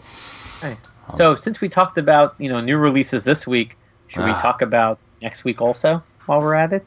Um, What about the under the dollar game challenge? I know, but I just figured we're still talking about physical releases. I mean, JP's getting anxiety. I don't care either Go- way. Go for it, JP. Okay, well I you know I put the list together. Well, for people who are listening You to put this, together a list, JP? Where do you do that at? uh, on jpswitchmedia.com. Oh, okay. So, also for those who don't know, this week a lot of pre-orders opened up as well, and some pre-orders got delayed. Hmm Uh, we'll talk about the delayed ones in the news because I think it's it's newsworthy. Um, but uh, on limited run games, we had what Ys Origins open up for pre-order, Kunai open up for pre-order on Tuesday, and then on Friday, Star Wars Episode One Racer open up for pre-orders. Ys Um, so that- Origin almost made me pull the trigger and, and pre-order a game. Damn it! But I do have it on the PSP. yeah, I Beat the Vita. Vita. Ah. Ys Origin was Vita and PS4 previously. Oh, maybe I don't have it then. Ah. Yeah, I don't. Um, Well, no, I don't have it on the Vita. I know that. Oh. Well, it's not on the PSP, so you may Oh. want to pick this up then. Then I don't have it. Shut up, Mary. No. also, don't forget that um, First Press Games Psychotic Adventures Origins, Agatha Knife and Mechanica open up for pre-order on Thursday. Um, Okay. if you're into the Wii, we have Retro City Rampage Wait, and JP, Shakedown you, you Hawaii. forgot something with First Press Games. They also have a Kickstarter that's Yes, live yes. for what is it? Blue. Um, what's it called? The Blue. It was an NES homebrew game that was part of the. I want to say it was a couple years ago. As part of a game competition. It's called Project Blue, and they're doing a Famicom only release. I think the special edition's already sold out, but it just launched. There was only a hundred of the special edition. It had a foil cover or something. Um, cool. I got out of work and it was already sold out. You know, that was always my problem. Um, but yeah, it's really cool to see. Um, you know, but of course that's another game from First Press that we'll have to wait on. All right, continue Well, with your your fun. okay. So next week we have in on Tuesday, July 14th in the U.S. Kingdom Majestic is coming out, and for those who don't know, um, Kingdom Majestic has uh, two games on it. Which uh, Barry, do you know off the top of your head? Because if not, No. that's okay. Okay. I- Kingdom Majestic. no, you know what it is. JP had My- time when I was talking about the Kickstarter to sorry, like I'm do his research. I know. I, I absolutely could. Okay, so this Wait, is a Jeff, do you expect us to be professional? Come on. No, it This would is be the Switch Mania compilation Playcast. featuring Kingdom New Lands and the 2018 Kingdom Two Crowns. And if you remember, Oh. Kingdom New Lands did get a limited release through limited run games, um, Yeah. but now this one has the two games with new content on it. And what's more interesting is this is being published by Microids, and in the U.S. Huh. we're getting the standard edition, and in the U.K. they got a limited edition, lenticular cover, um, four postcards that make a map when you put them together, uh, and some other goodies in it. So if you're a completionist, you're probably going to buy both of them. Um, if you just want the limited, you have to go UK route. Uh, but that, but we're getting the standard on Tuesday. In addition, on Tuesday, if you missed if you missed it the first time, Real Myst Masterpiece Edition will be available at Best Buy in the U.S. with an alternate cover. Uh, previously, it was through limited run games only. And what's really cool is that the cover that they offered was like the nighttime uh, dusk cover, and the the Best Buy edition is the sunrise or actually sunset. It could be either one, uh, but it looks really cool. That's kind of So, cool that they did a little bit of a feng shui. yeah. Um, in the U.S., we're getting Story of Seasons Friends of Mineral Town. In the U.K., it came out this week, so we got it a week later. Uh, we're also getting Void Terrarium from uh, NISA. It's coming out. There's only one version, I believe, so whether you buy it on their website or in stores, it's $60. So it's one of the big box ones that comes with lots of goodies. Um, on Friday, July 17th, in the UK, Collar Malice is coming out. We got it already, but UK people will finally get it. Um, Warhammer 40,000 Mechanicus is coming out on Friday. And then there's this other little game coming out on Friday. I don't think anyone's ever heard of it. It's Mm-mm. called Paper Mario, the Mm. Origami King. So that one is going to be coming out, and I'm sure it's safe to say that you should probably expect a playcast around it in the near future. Yeah, that's good. That's one of the games that would be like on my buy list immediately because that's Yeah. you know one of the few. It'll be sixty dollars too, so it's gonna break the bank every time. Yes. Um, there are some additional games coming out uh, overseas. So if you have one second, I can just double check that One. because I don't want I don't want anybody to miss out on a potential release. So I have to go into my. Uh, Would it give them a fear of missing out? so here we go. Um, let me just let me actually sorry. Let me just make sure I didn't miss anything. Okay, yeah. The only other game is a Japanese only game that I'm going to buy because it because it comes with a cool Switch pouch. But uh, for those interested, it doesn't support English, but it's called Together the Battle Cats. Uh, and on Play Asia, it comes with a cute heck? pouch with a cat on it. And I mean, looking at the game, it's um, there's lots of mini games, so which is why I decided to pick it up because it looks like it should be playable to a degree. I think you were Um, picking up Japanese only releases anyways, even if Yeah, you weren't in English. Yeah, but I, normally I wouldn't buy them. I don't always buy them right away, but because I have Well- a pouch, it means it's probably going to have a bigger box to it. And I Realize know if too, that- Barry, that some jerk is doing a Switch book that actually does Japanese games that are fun to play without English. So I'm kind of the catalyst behind JP's sickness now. I'll, Yeah, I'll take and-. And this is one of the games where the cover is landscape, and we don't see that too often. So I think it's pretty cool. I could go on the other side of my red tent next to Romancing Saga 3. exactly. And you know what? For forty three ninety nine with a pouch, it's not a bad price. So I'm picking that one up. And it also comes. It has a. Oh, you get like additional like uh, I guess in game items in the the physical release in addition to the game and the pouch. So yeah, I picked it up now instead of later. But I think that's everything that's coming out, unless some company. Oh, haha, uh, I'm wrong. There's one more thing. Uh, on next Thursday, you'll have your chance to uh, purchase the. Oh my God. Uh, from SteamWorld Dig? Game- Thank you, SteamWorld. SteamWorld Dig and SteamWorld Heist. Uh, we'll get we'll go into the news why J- people will be buying. it Also, JP, you forgot about something. Did I forget something? Next week, there's going to be the Hagen's Alley Summer Sale. I'm doing a sale. It's going live. I'm doing a sale next weekend. So it'd be like Friday, Saturday, because I'm going to be at a virtual convention. Um, Now, I'll talk about it at the end of the episode, like where that's at. But I'll be at a virtual convention, and I'm actually announcing a exclusive NES game, NES homebrew game that lots of people have wanted, um, and it's going to be really limited just because I'm only doing a few. Um, it's going to be really cool. So, and then I'm selling some of my older, older books for super cheap because I have a lot of books and it'll help me, uh, you know, make sure all the shipping gets covered. No problems. Plus, like, also, like, work on and start publishing Switch Collector Volume 2 before we get all the uh, sales, which is what I like to do. I like to actually pay for the next one earlier so that, like, the, these sales of these books will actually help me pay for Volume 2 before, like, we actually sell Volume 2. It's pretty cool. Very cool. So, under a dollar challenge now? Yes, let's do it. Well, since I clearly won, because we had two votes. Two whole votes. Yeah. Um, we do need more votes, votes. people. It's well, I mean, votes, two for you. I only had two. I only had two. He didn't. He didn't count yours, Barry. I'm sorry. No, I had Well, two votes. mine. That's why I said I won with two votes. You hear that? Um, you hear that, Closable? Jeffrey does not count your vote. I do. Oh. Uh, Closable did not vote for me. I said I have two votes. I won with two votes. Um, so just remember though, when everybody who is recording, a vote for Jeffrey is a vote for freedom. Just remember that. Um, oh, I think JP fell out of his chair. I was. I was just in shock. That that's, how you, that's how you phrase your votes. it's true. Oh my god. well, I mean, if JP and Barry can cheat and post their stuff online to try to get people excited Don't beforehand, cheat. they're cheaters. Um, I, you know, let the episode speak for itself. Yeah. You also notice that he didn't really play all of the listener feedback. He was like, I can't make it just look like people voted for me, so I'll throw one to Barry. I'll ignore all of JP's ones. all of the zero that came in. Yeah, seriously. Aw, I don't even know what game I played, but I'm sure it was good. JP doesn't even remember. That's how bad it was. Yeah. Does anybody remember what game I played? No, no, I don't. Oh, oh, I played like a fighting game. Oh yeah, I lost. oh my god. Well, Jeffrey, why don't you start us off? What did you play Yeah. this week? So this week I um I found an interesting one. Um, it's called Final Light: The Prison. Um, it's by the creator of a game called Chronos Twin, which I really liked back in a few generations ago. Um, and it is a Metroidvania uh, with a few roguelite aspects. So the graphics are in like a 2.5D.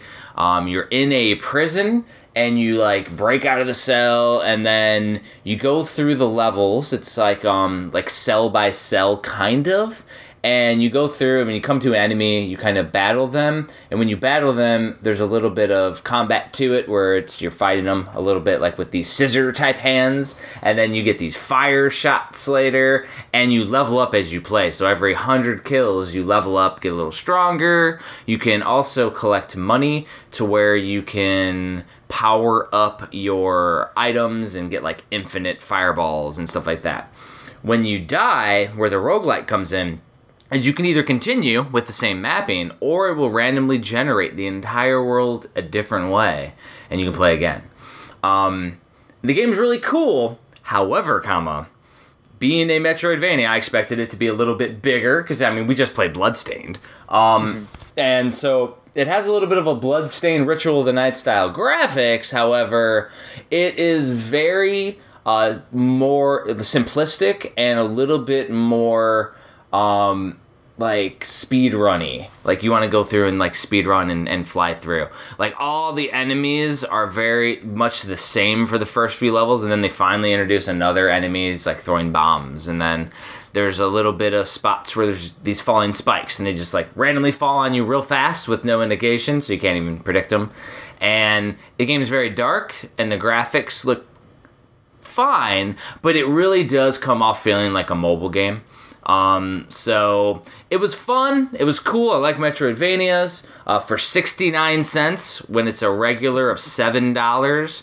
Um, definitely a cool little deal. Um, however, I would only recommend it if you just want something to kill some time. It's not a super like crazy one like when we played Elliot Quest a few weeks back when JP took his siesta. That game was amazing, Metroidvania. this one, um, it was it was pretty cool. It was definitely a dollar game. All right, who got second place? Oh, that'd be Barry because JP got no votes. Oh, Look at me. um, so this this week I went with a game that looked really cool. Uh, the screenshots looked cool. The the trailer looked cool. So I went with it, and that is uh, Preventive Strike. That is from Sim Fabric, and the game is normally $1.99. It was 75% off for 49 cents. cool. And this is a you are it, it reminds me kind of like the Jungle Strike, an Urban Strike of the Genesis era, where you're the, the helicopter and top down perspective. It's a shmup. You know, you're it's vertical, so you're you know you're going towards the top of the screen and you're shooting enemies. you know, as you move the helicopter around. Um, and the graphics look, look you know decent. It, it didn't look too bad. Uh, it played really cool. However, comma, it uh, it it had a ridiculous, ridiculous difficulty spike right at the start of the game. Uh, to the point that you that's not a spike. That's a balance, Barry. right, right, right. It, when, when you die, it's over. And really? like no continue. well, the the you you take like five hits and you're dead, but each of the enemies take like what feel like ten. Bullet and in order to hit them, you you're shooting straight ahead, so you have to line up your shots, and they're shooting right at you, and there's like no time to dodge. So like by the time you're 10 20 seconds into the, the stage you're pretty much dead already just from killing enemies. And and it's ruthless. And it's one of those things where i'm sure it's beatable. If you really like want a challenge like you're like oh i definitely want to to tackle something over and over until you get better. This is the game for you. It's 49 cents absolutely. But if you're looking for you know hey just a little fun shmup this game kicks your butt. This is like the Dark Souls of shmups.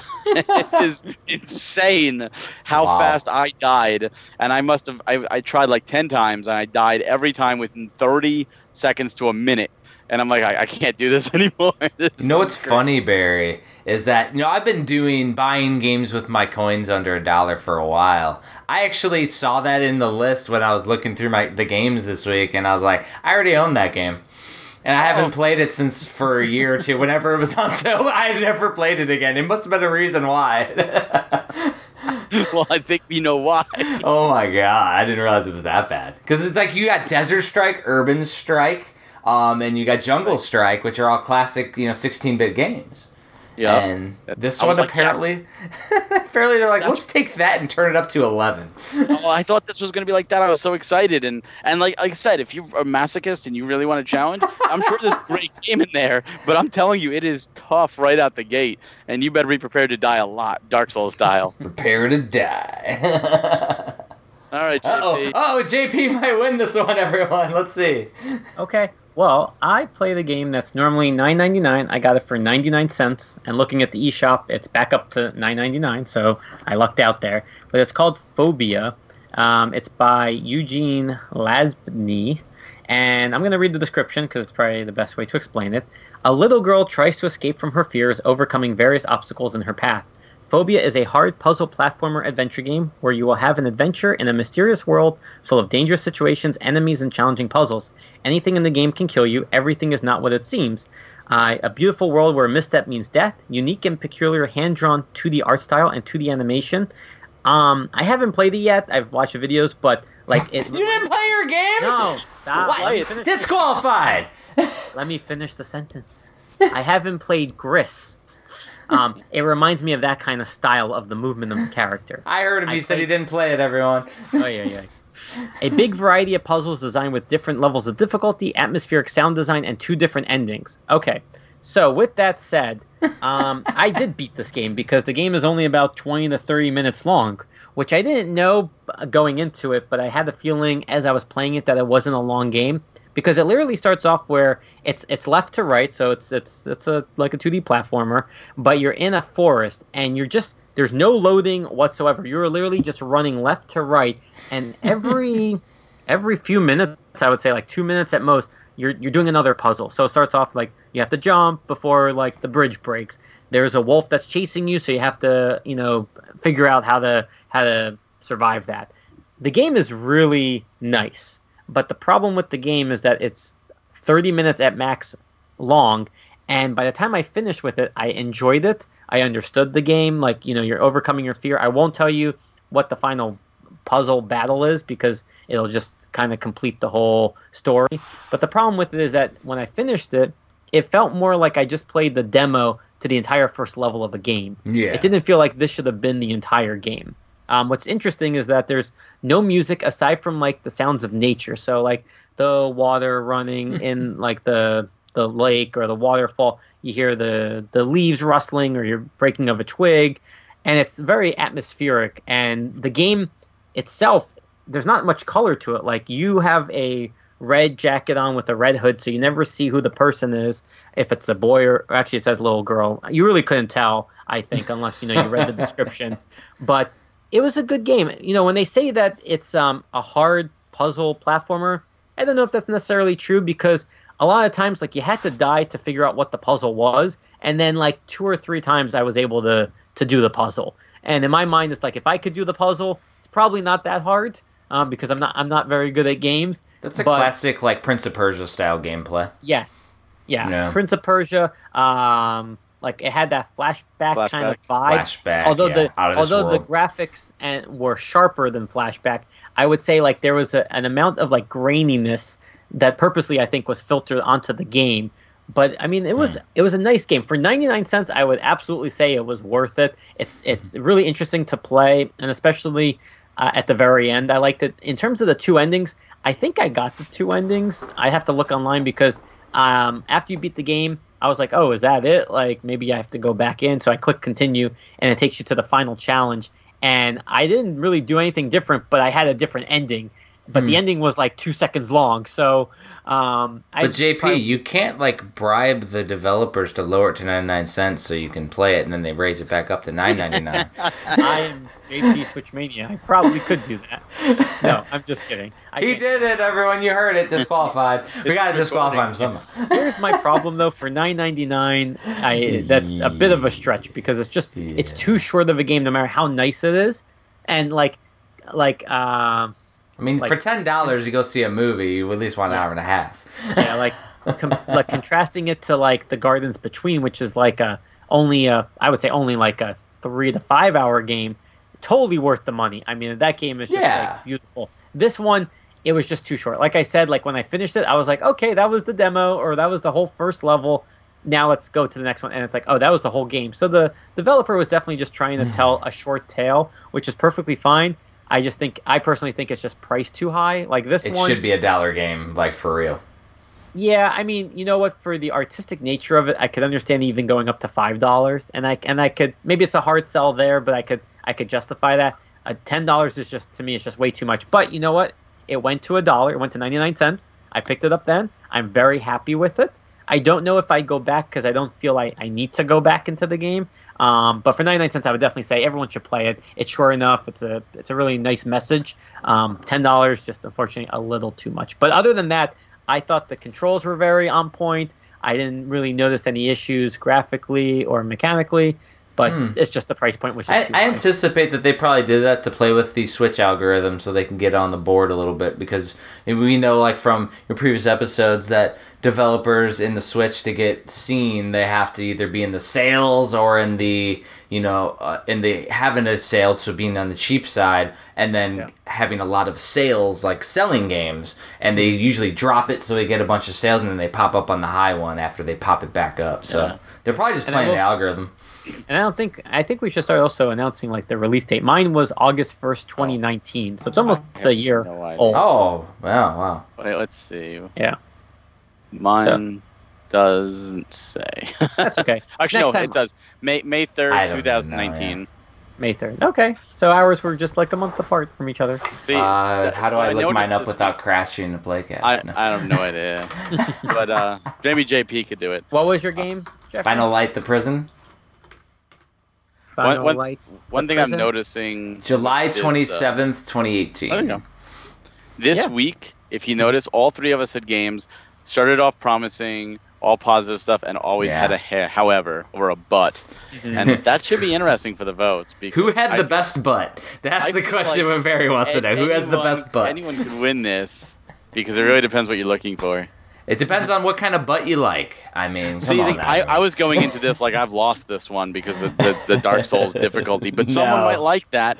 And, and after hearing your two games, I, I might have a chance. Let's see. Yeah, because I mean, whoa, whoa, whoa, I mean, I liked my game. I mean, You mine was a your match. game, but I liked my hard. game too. It's just you know, it wasn't as engrossing as a Metroidvania that I wanted. I actually enjoyed playing it and it had replayability, but it didn't have like some of my favorite games are Metroidvanias. Well, like we'll, Oxy we'll see how many people quite you have in your pocket to uh, vote for you again. What's funny though is that I almost was gonna come on tonight and be like, I didn't have a chance to play this, and I was like, you know what? It's on, I'm at lunch. Let me just, you know, let me just turn it on so I can at least say I played it. And then before I knew that I was done, I was like, all right, at least I could say I beat it. So that worked out in my favor. So that's why I think that game should win because it allowed me to uh, beat the game. I want to see Jeffrey boot up Preventive Strike now and beat the first level. Sounds like a uh, Switchopedia Saturday challenge. So I think now is a good time, finally, to go No. into some highlights from this no, week. no, oh, that's the end of the episode, guys. Thanks. For Oh yeah, thank you. No, you had a you talked about beating games, and we had a perfect segue into something. Oh man, I Our Xenoblade update. Yeah, Xenoblade updates. Ah. So I actually completely beat Xenoblade Chronicles last weekend. two So, down, one to go. and so I beat that, and I played through Future Connected, and beat that. So I am. Oh, did you? Congrats. Hell yeah. Um, now I will say, Xenoblade was freaking amazing. I predicted a lot, but there were so many twists that there was no way in the hell you'd predict it all. And and even the stuff I predicted was satisfying to see. Um, the end was epic. It was amazing. Future connected after playing through the whole thing felt like a like it would belong in the middle of the game. It's just like another piece, another story. Uh, it didn't have, to me, it didn't have as satisfying of an ending as how epic the original was. But again, cool that they actually added something new for those that have played it like ten years ago, like Barry, or a million years ago, like Barry did. Um, and I mean, to me too, like it was like after getting because I did it right after. So like after like essentially like you know completely getting overwhelmed by the amazingness of the ending. Then it was like, oh, and then and then I started playing that, and I'm like, oh, I just want to get this over now. It's unfortunate, and Future it- Future Connected, I did the same thing right afterwards. yeah, Uh, it, it definitely has a, to me a more fan fiction story. yes, Uh, the the final boss is just so little build up to, and I, f- I felt it was a missed opportunity to connect with some of the other Xenoblade games. Oh, the, the But- worst to me was right at the beginning. You talk to a dude and he's like, "Oh, you guys won't even be able to go to versus this bad guy." And I'm like, "Do you realize we just conquered the universe essentially in the world, and Yeah. we're the best of the best? Like, because you're just so awesome. Like, even where JP is in the game, I don't know how much he's played this week, but where he was last week, you're already like amazing at that point. Like, there's no way that some random schmuck's gonna tell me, "Oh yeah, you can't go beat that guy." Like, really? What, what what I want to know is what did you think about your two new party members? Because to me, they stole the show. They were really cool. Um, they were cutesy, definitely kawaii, as my daughter would say. Um, you know, th- there are two uh, little green and a little pink uh, of the little what what did, what did the race? Yeah, the the- Riki, two of Riki's Yeah, kids. Riki's Riki's. I didn't want to spoil it for JP. Thanks, Barry. No, Barry already mentioned it. So. yeah. Well, it's also in the Spoiled it promo. already. It's also in the promo. But um, Yeah. yeah. So it was it was super cool, and you got your healer and your um magician, which is pretty cool. I really wish you could use four party members though, Oh, playing that version because you only have four characters. So, um, but yeah, Did you do everything? Oh hell no, hell no. Uh, there was like once we started as as an extra, I stopped doing all of the side quests except, except for what I would randomly come across. So like that was through the rest of the game. Um, I still leveled up and got to level seventy or something. I, I was end of the talking in, in Future Connected. No, no, absolutely not. No. Did you get all the pawn, the, the no Ponspectors? Oh no, I, I honestly like I just went from point A to point B to beat it. it was very short for me. Yeah. So, but like it was because like I it was again it was over the weekend. I don't have a ton of time, and I was in between. I was doing that while I was working on shipping out books and stuff. So like I was taking breaks for my fingers and then playing games with my thumbs.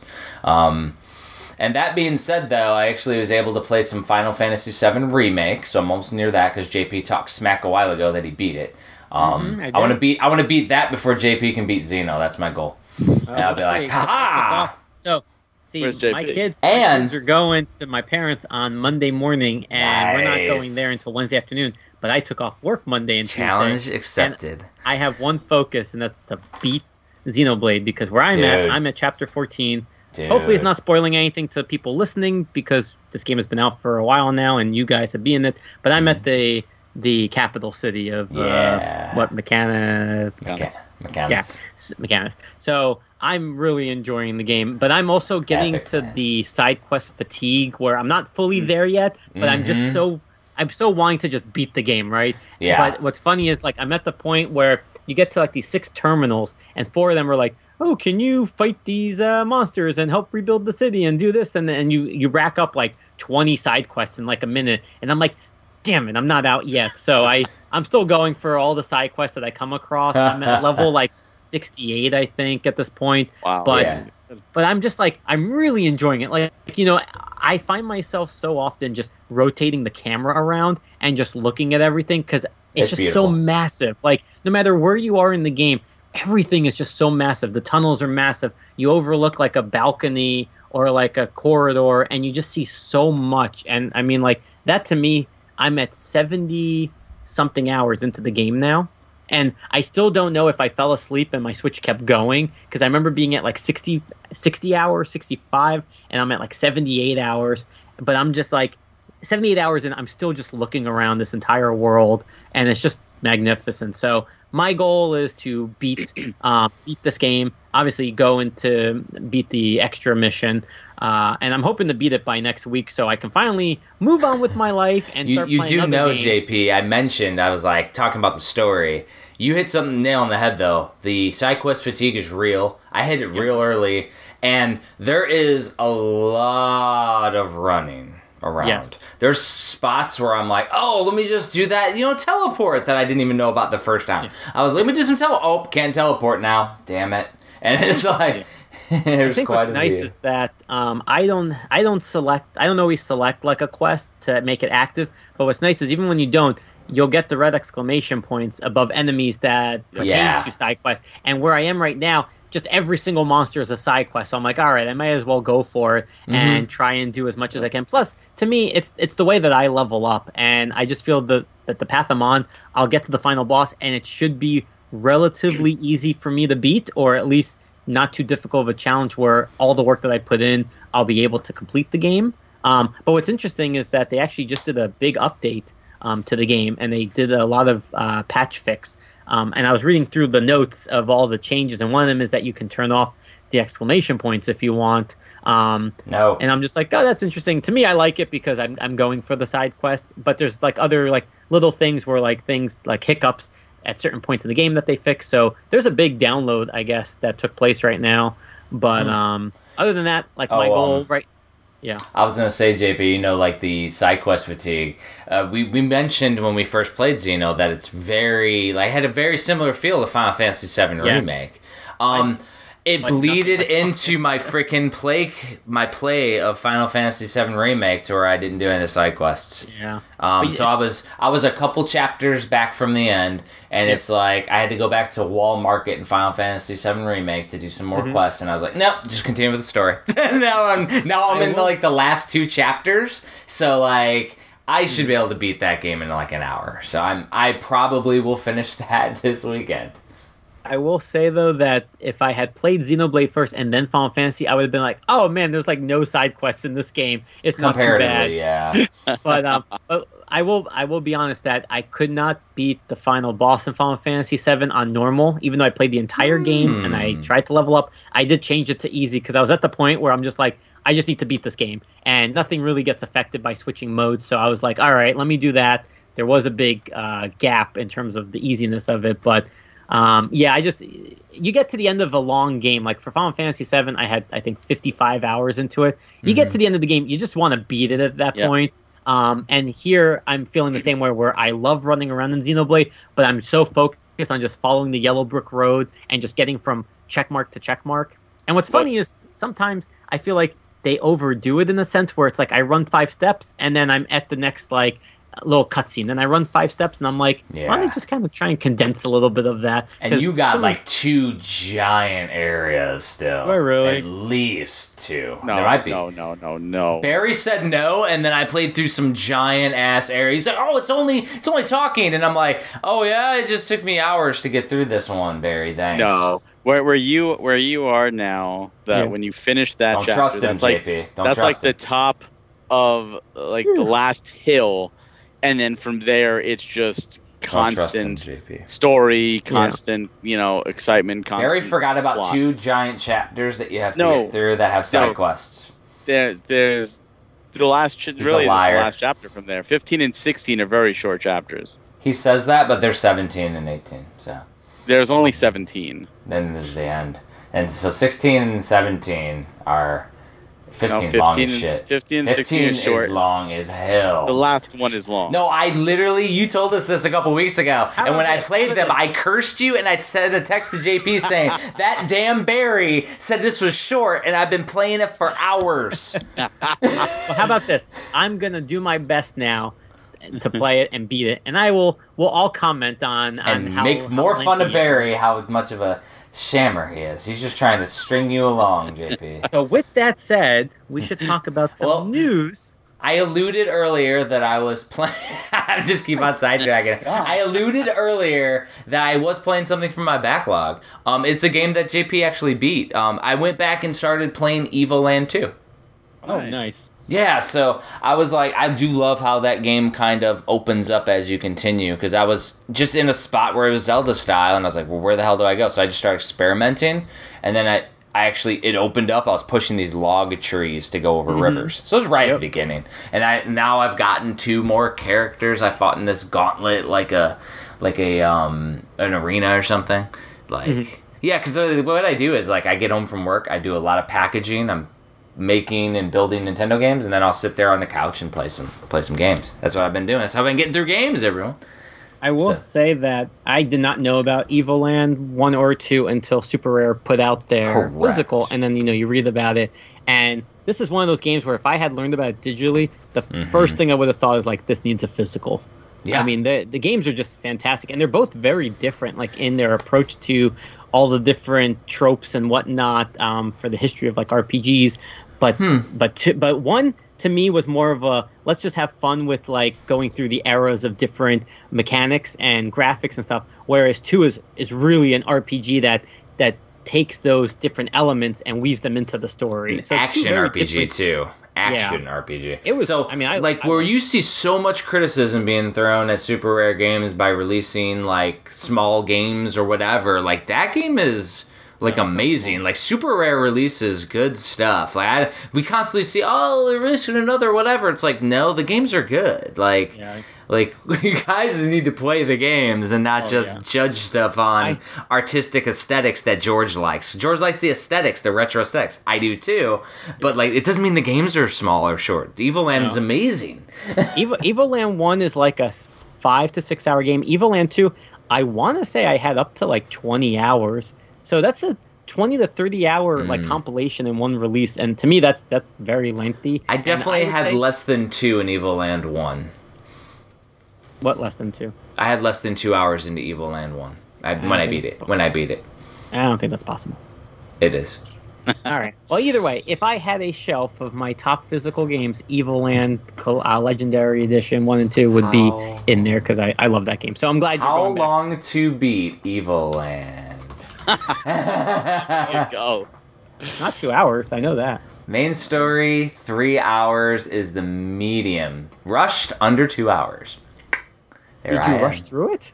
Um, I just played it and I enjoy Zelda games. They're not too hard for me. I had like five and a half. I literally way. sat down in one playthrough and it was amazing. We should talk about news. Oh, and guess what, Barry? JP has a hard cutoff. You have 10 minutes. Guess what, guys? We got an extra life. I'm gonna stay on a little bit longer. Whether Thanks, everybody. We're going to stop the recording now. No. We're going through news, people. well, well, if we're if we're going through news, JP, you gotta let Barry and I comment. Yes. You can't just micro machine man. Notice through how it. quiet he got. Like, damn it, Jeffrey. I'm like, of course we're going to talk about it because one of the biggest presentations happened on Yeah. oh my god on Wednesday. Yeah. So this was LRG three. This Oh is my a limited run games. What would have been their E E3 2020 presentation. E3 got canceled, so they pushed it back about a month. Um, but Complete they with the customer and audience cheese in the in the background. The audience like stick figure guys. I love that. And then you got a member going, yeah. And sometimes it's their children or wives. yeah, yeah, yeah. And I, I wanted to be in there. Like I'm like one day I just want to be in that audience, be like Switch games, woo.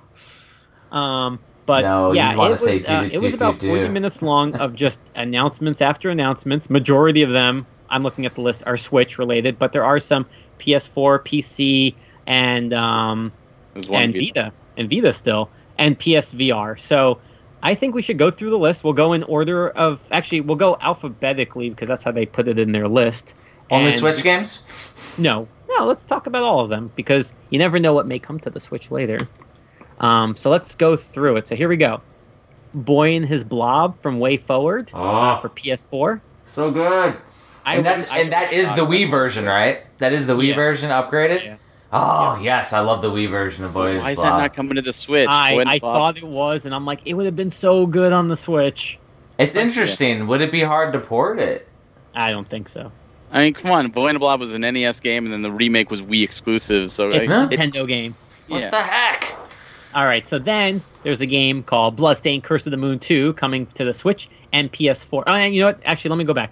Boy and His Blob is September. I'm going to give the dates if it's available. If so that's it's available. September. Cool. Bloodstained Curse of the Moon 2 is coming to Switch and PS4, TBD, but we know that the digital version is coming out next week, and we're going to be playing it right we'll- around when it comes out. Yeah. So I will do a poll for that one. We'll be talking Uh, about it on Playcast as it comes out. We'll let you know if it's worth getting digitally. Probably is, but we'll let you know how much worth it is. How worthy it is. The next game is TBD coming to Switch and PS4, and if you've been listening to the Switch Mania Playcast, you know all about this one. It's Bug Fables: The Everlasting Sapling. Thank God.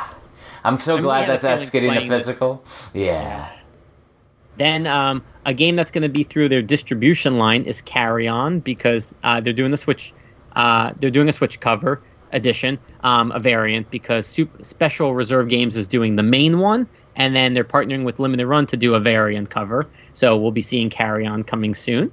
Um, here's one that I think probably was, I would say, one of the highlights of the whole presentation. Mm. It's coming Q3 2020 to the Switch and PS4.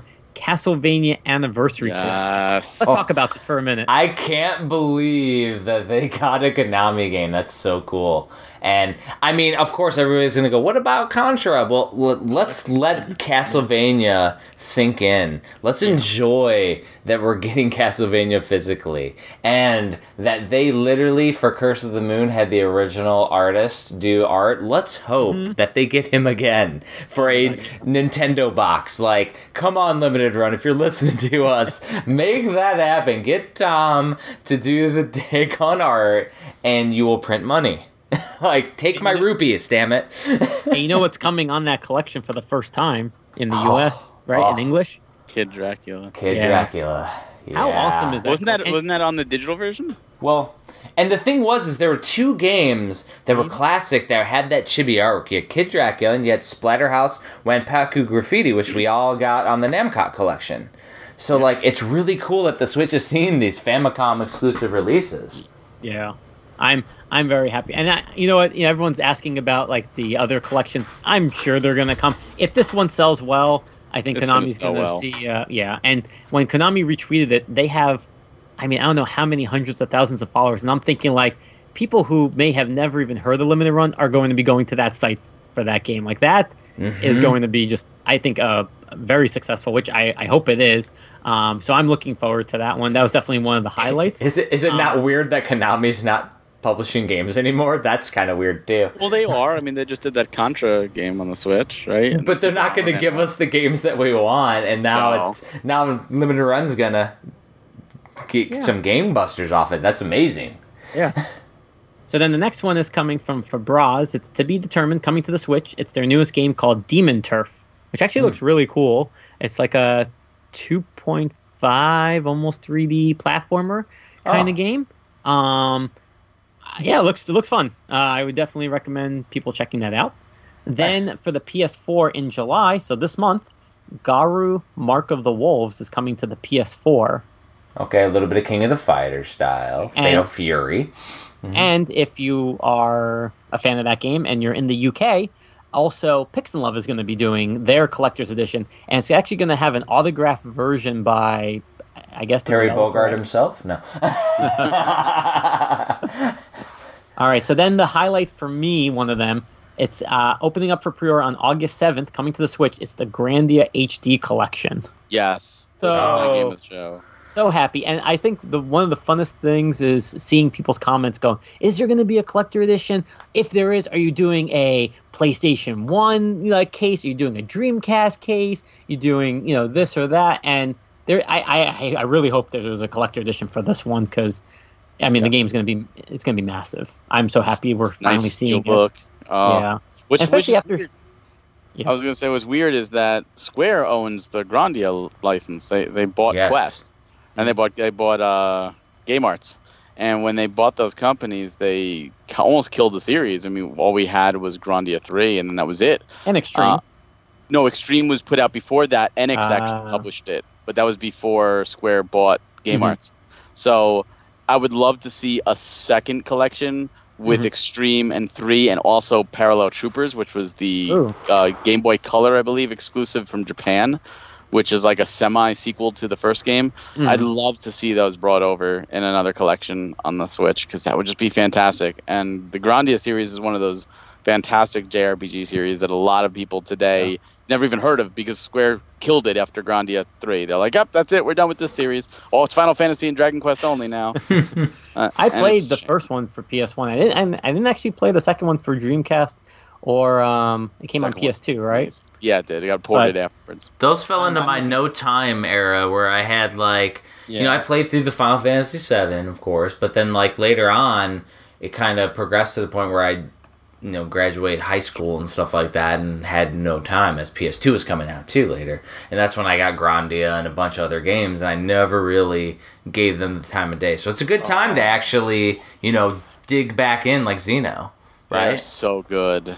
They're so good. Whoa! Um, quick alert! Um, somebody just posted uh, the Mighty Switch Force collection is at Yeah. Best Buy. Yeah, apparently it's that was posted like four hours ago. Well, I wasn't on there. Uh, JP's gonna tweet right now live, everyone. You're I'm seeing gonna- magic gonna tell you. in the me. Hey I'm sure JP, it's gonna- we're on a hard cutoff. You have two minutes Yeah, left. on, Are we just gonna on. end it? Let's end You it. could you could wait on your tweet. If JP's But but but but, but nothing. Keep Come on. all right. All right, let's next- let's end the episode next, here. to then. be, to be determined is Gris for the Switch. Now we got it once before, but Special Reserve is putting out an unnumbered uh, reprinting of it, and I'm guessing cover. there may even be a different cover. It also, again, cover. No, it's 100% a different cover. If you listen to their podcast, uh, they have a really cool one, and they talked about the whole motivations behind why they're doing another variant cover. trying to give JP Oh, I some meant time I meant to the tweet limited too. run games may also be a different cover from the different cover that Oh, Special Reserve is Oh, doing again. Wow. So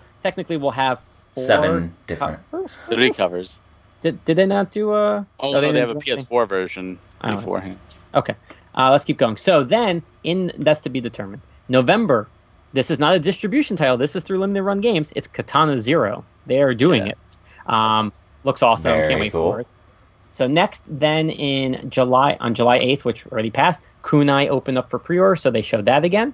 Then on July 28th, uh, a distribution title of theirs will be Mega Dimension Neptunia 7 from Idea Factory. That's like And- a Sega style. If anybody remembers, I found the cover on the eShop and I had asked them if they were doing a physical. They said no, so I guess they just couldn't tell me. But uh, I'm guessing I'm guessing that probably is the cover that's on the eShop right now, so you can take a look at it. But I'm glad to see it is confirmed, so yay. Um, then on August 28th, Mighty Gunvolt Burst is coming to the Switch and PS4. About time. That. Woohoo. Um, then to be determined for PS4 is My Friend Pedro, which will be a distribution title partnering with Special Reserve Games. Um, you know, Special Reserve's interesting too, JP, because you collect variants. Um, they may have let it slip on their podcast, but they they do non-numbered versions of their numbered releases. Yeah, they they sell those uh, like in second sales. Like the Mhm. Messenger, for instance, they sold just for I think like fifteen dollars. You can get the box, you can get an unnumbered uh, cover, stuff Yep. like that. So Yep. yep, so, I, uh, variant I- collector alert. Yeah. yeah. Oh, trust me, if you follow me, you know about it. Um, uh, no, we don't because you have too many tweets, JP. Too many tweets, JP. We don't have Then, time to to just be go on your tweets. determined is another distribution title is Observer, which you know I was talking about last week. These FMVs, so it's good to see that we are getting one. Um, then on July 24th for the Vita, Papers Please, woohoo! Finally.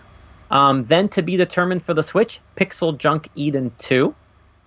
Uh, then on July 24th, July 24th is shaping up to actually July is going to be a busy month for them. July 24th for the Switch and PS4, Return of the Obra Dinn, which looks awesome. That does look I- cool. I'm very glad to see it's getting a physical. And here's the irony: um, when this game was first coming out, I went to the Japan eShop and it said physical. Um, and so I didn't see it anywhere else. I saw it on the eShop. I took a picture. I tweeted it. And then, like later down the road, they changed it to digital. So I was like, oh, okay, maybe they made a mistake. And boom, here we are. We're getting a physical. So I technically was right. Um, I'll take the credit. Here's Then your gold medal. yeah, thank you. Then to be determined, River City Girls Zero is coming, and they said to stay tuned for more announcements. So That's a good one. we'll I yeah, mean, we'll see with that. That was probably the most fun recreation of River City Ransom, like with like a new story and different gameplay mechanics that they could have done. And the fact that we're going to see a, a sequel, or probably zero means a pre- prequel, it'd be really cool. Yes. Then uh, after that, we have, which we already knew this one about, uh, to be determined, Switch and PS4, Samurai Jack Battle Through Time. Looking forward to that. And it's good to see another Samurai Jack game coming. Uh, then in September, September is going to be a very fun month because we've got two Shantae games coming. Uh, we have the original Shantae uh, getting reprinted on the Game Boy Color and also to the Switch. Are the collectors getting mad about that because it's going to devalue their copies? You know, I don't know, but I'm happy because it's like I I, I still have a Game Boy, like I could play it. I'm I'm gonna buy it for the Game Boy Color. It's I'm not going to devalue because the original is the Capcom and it's easy to tell. I know. I'm just saying though, like usually the retro collector scene gets up in arms when anything gets re-released on the aftermarket. Um, Honestly, I think it's great because it allows more people to be able to play it because you can't afford that damn game. Um, but like, it's always interesting to see the different things. I think it's great to, to release it again. But Yeah. I'm I might be in the minority from the retro collecting scene. Now, what about the Switch release? So that's really cool too. That's amazing. that Oh, yeah, I I'm so happy about that. I mean, we're gonna get all the Shantae games on the Switch. Yeah. which is fantastic, and that's how it should be. Um, then on July 31st, a PSVR game, Space Oh, Channel you- 5 you, VR. you didn't talk about the other Shantae game. Yeah, Oh, JP. Sorry. All right, Shantae Risky's Revenge is coming to the Switch. That completes the Director's cut. Yeah. Yeah. Yeah, with new. Yeah, that's awesome. All right, sorry. Then July 31st for the PSVR, we have Space Channel 5 VR, kind of funky news flash. So if you are a fan of Space Channel 5 or VR, there you go. Nope. Um, then on July 10th, which is today of the recording, we have for the Switch, PS4, and PC Star Wars Episode 1 Racer. And just to let people know, at least for the Switch version, the regular and the classic, which is an N64 box, those are open pre order for four weeks. The premium edition one that had a steelbook and collective essays and all that jazz is sold out, um, but it was available at 10 a.m. and 6 p.m. and it sold out fast. So, Did, did they do a metal cartridge like they did with Turok? E O. Uh, Oh. Barry? I don't know. I got yeah, because JP asked me if I pre-ordered. I'm like, no, I was at work. like, I'm, I'm good. And then I have it on the 64, so I'm cool. But again, it's it's a reason for me to not buy it right now, and I'll buy it in the aftermarket. It is yes. It um. Oh man, the picture. It says it's a uh, commemorative non-functioning metal N64 cartridge. Yeah, so they're doing the same thing with Turok. That's cool that they're keeping consistent with that. Yeah. That's actually awesome. Also, the way I see it, if they just do all 296 US uh, N64 games, they will have 296 uh, limited run game N64 boxes, and it's like a whole complete collection for that. We'll have 296 paperweights. And doorstops.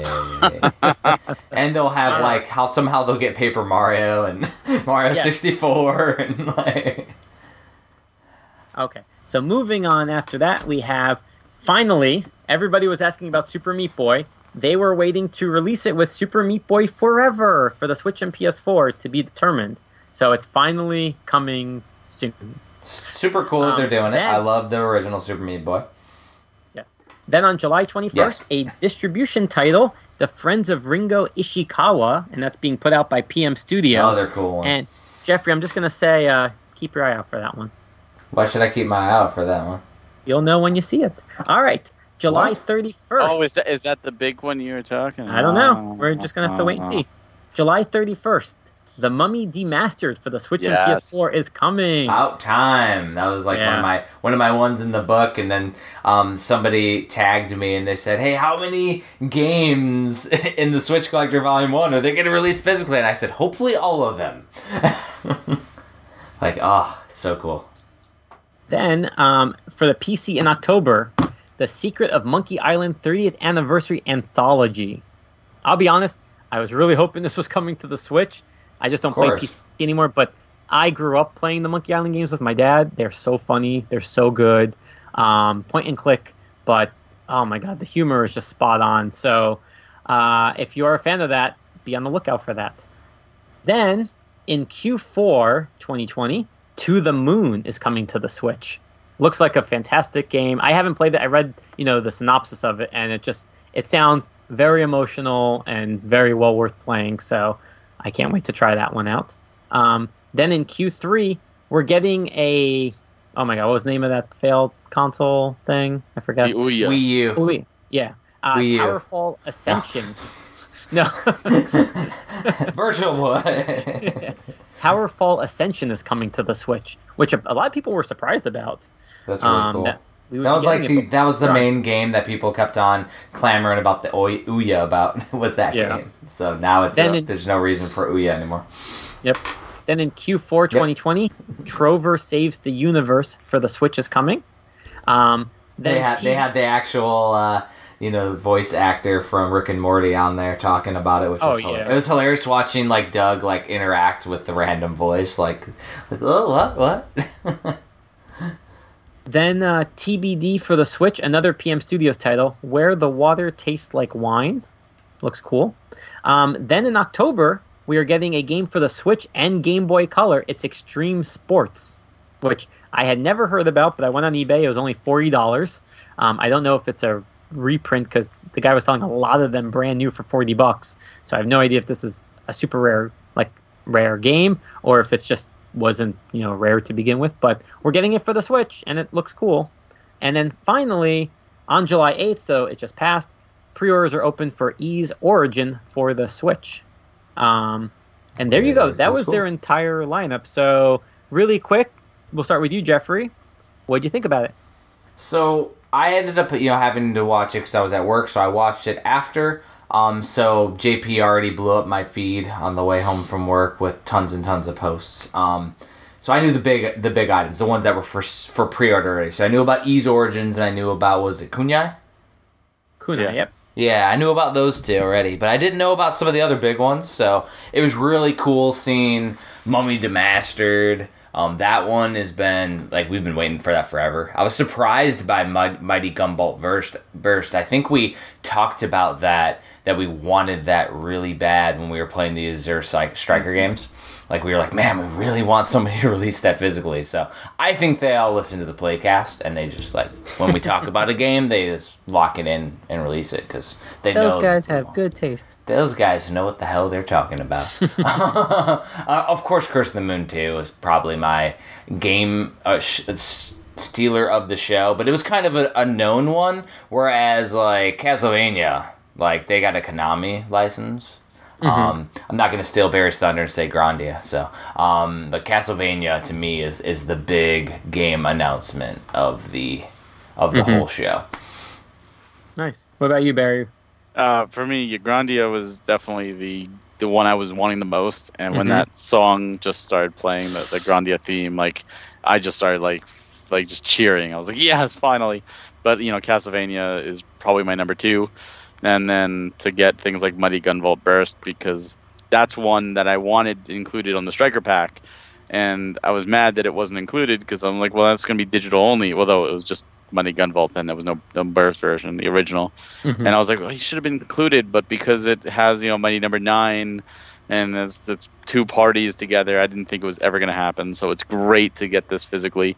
Uh, that is an awesome 8-bit game, and uh, yeah, that those are like super huge. Mummy Demastered, of course. Uh, just I mean, to get I was that. I was really worried about That's Mummy Demastered because of the license that it was going to get pulled from the eShop. So we're getting a physical. It means it's preserved. Yep. One one thing I'm really wondering is because uh, I was talked a little bit with Josh and and the it was cut short. Uh, or Doug actually said it, it was cut short. The they wanted another. They had, they had more announcements at the end, and they. Well, that's right. You like Yeah, called they- them out or something. I called them out. Yeah. Yeah. I, I stated that it was it just ended abruptly because I think Yeah. the presentation was great and then it just like sputtered and I was Yep. like, wait, what? Um, and they said there was one more announcement and they they just did a contract. They posted Yeah. it was like 25 page contract for that game and another one and they're making it happen. So I don't know when they're gonna say what game was supposed to be there at the end, but let the speculation start. But overall, yeah. Scott Pilgrim confirmed. I, I mean, I'll be honest. I was watching it, and I'm I I let the the video play until it Yep. it, it fully ended because I'm thinking like there's got to be one more thing. Like I'm, I'm expecting one more thing, and then I was like, okay, nothing's happening, and then you hear talking a little bit, and I'm thinking like, oh, maybe they're like whispering like, ah, maybe we should do one more thing, and then like nothing. But overall, I mean, like I'll tell you like my highlights, same as yours. I mean, I was really I love RPGs. I love old school, so Grandia HD collection for me definitely top. Demon Turf from Fabraz looks really good. Does look cool. Uh, the Castlevania, obviously. I mean, I'm going through the list. Everything Switch related. I think I'm Everything. enjoy. Everything So, for the I- Switch. somebody would ask me before uh, the presentation, like, "What are you looking forward to?" And I go, like, honestly, like with limited run games, if it's coming to the Switch, I'm probably going to be satisfied. So I told afterwards, I was like, "Well, I was fully satisfied. Every game I'm going to buy, I'm going to enjoy." Um, but yeah, I, I like the presentation, and to me, they're fun. Like I love seeing a whole bunch of titles all at once, especially games you didn't know or you didn't think would be coming to the Switch. We're getting now, so um, I'm a big fan of presentations like this. And then, uh, yeah, I liked it. So that was uh, LRG3 2020. And it's interesting with all those. Like I said, Scott Pilgrim confirmed, but in their newsletters, they have like a Scott Pilgrim rumor section. So it's like, why do you lead us on and then not do it?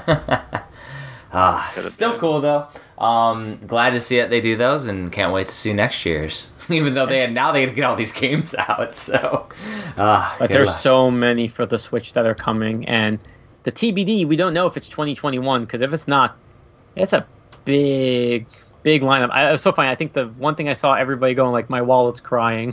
Mhm. And I go, yep. I picked the perfect time to go on a hiatus.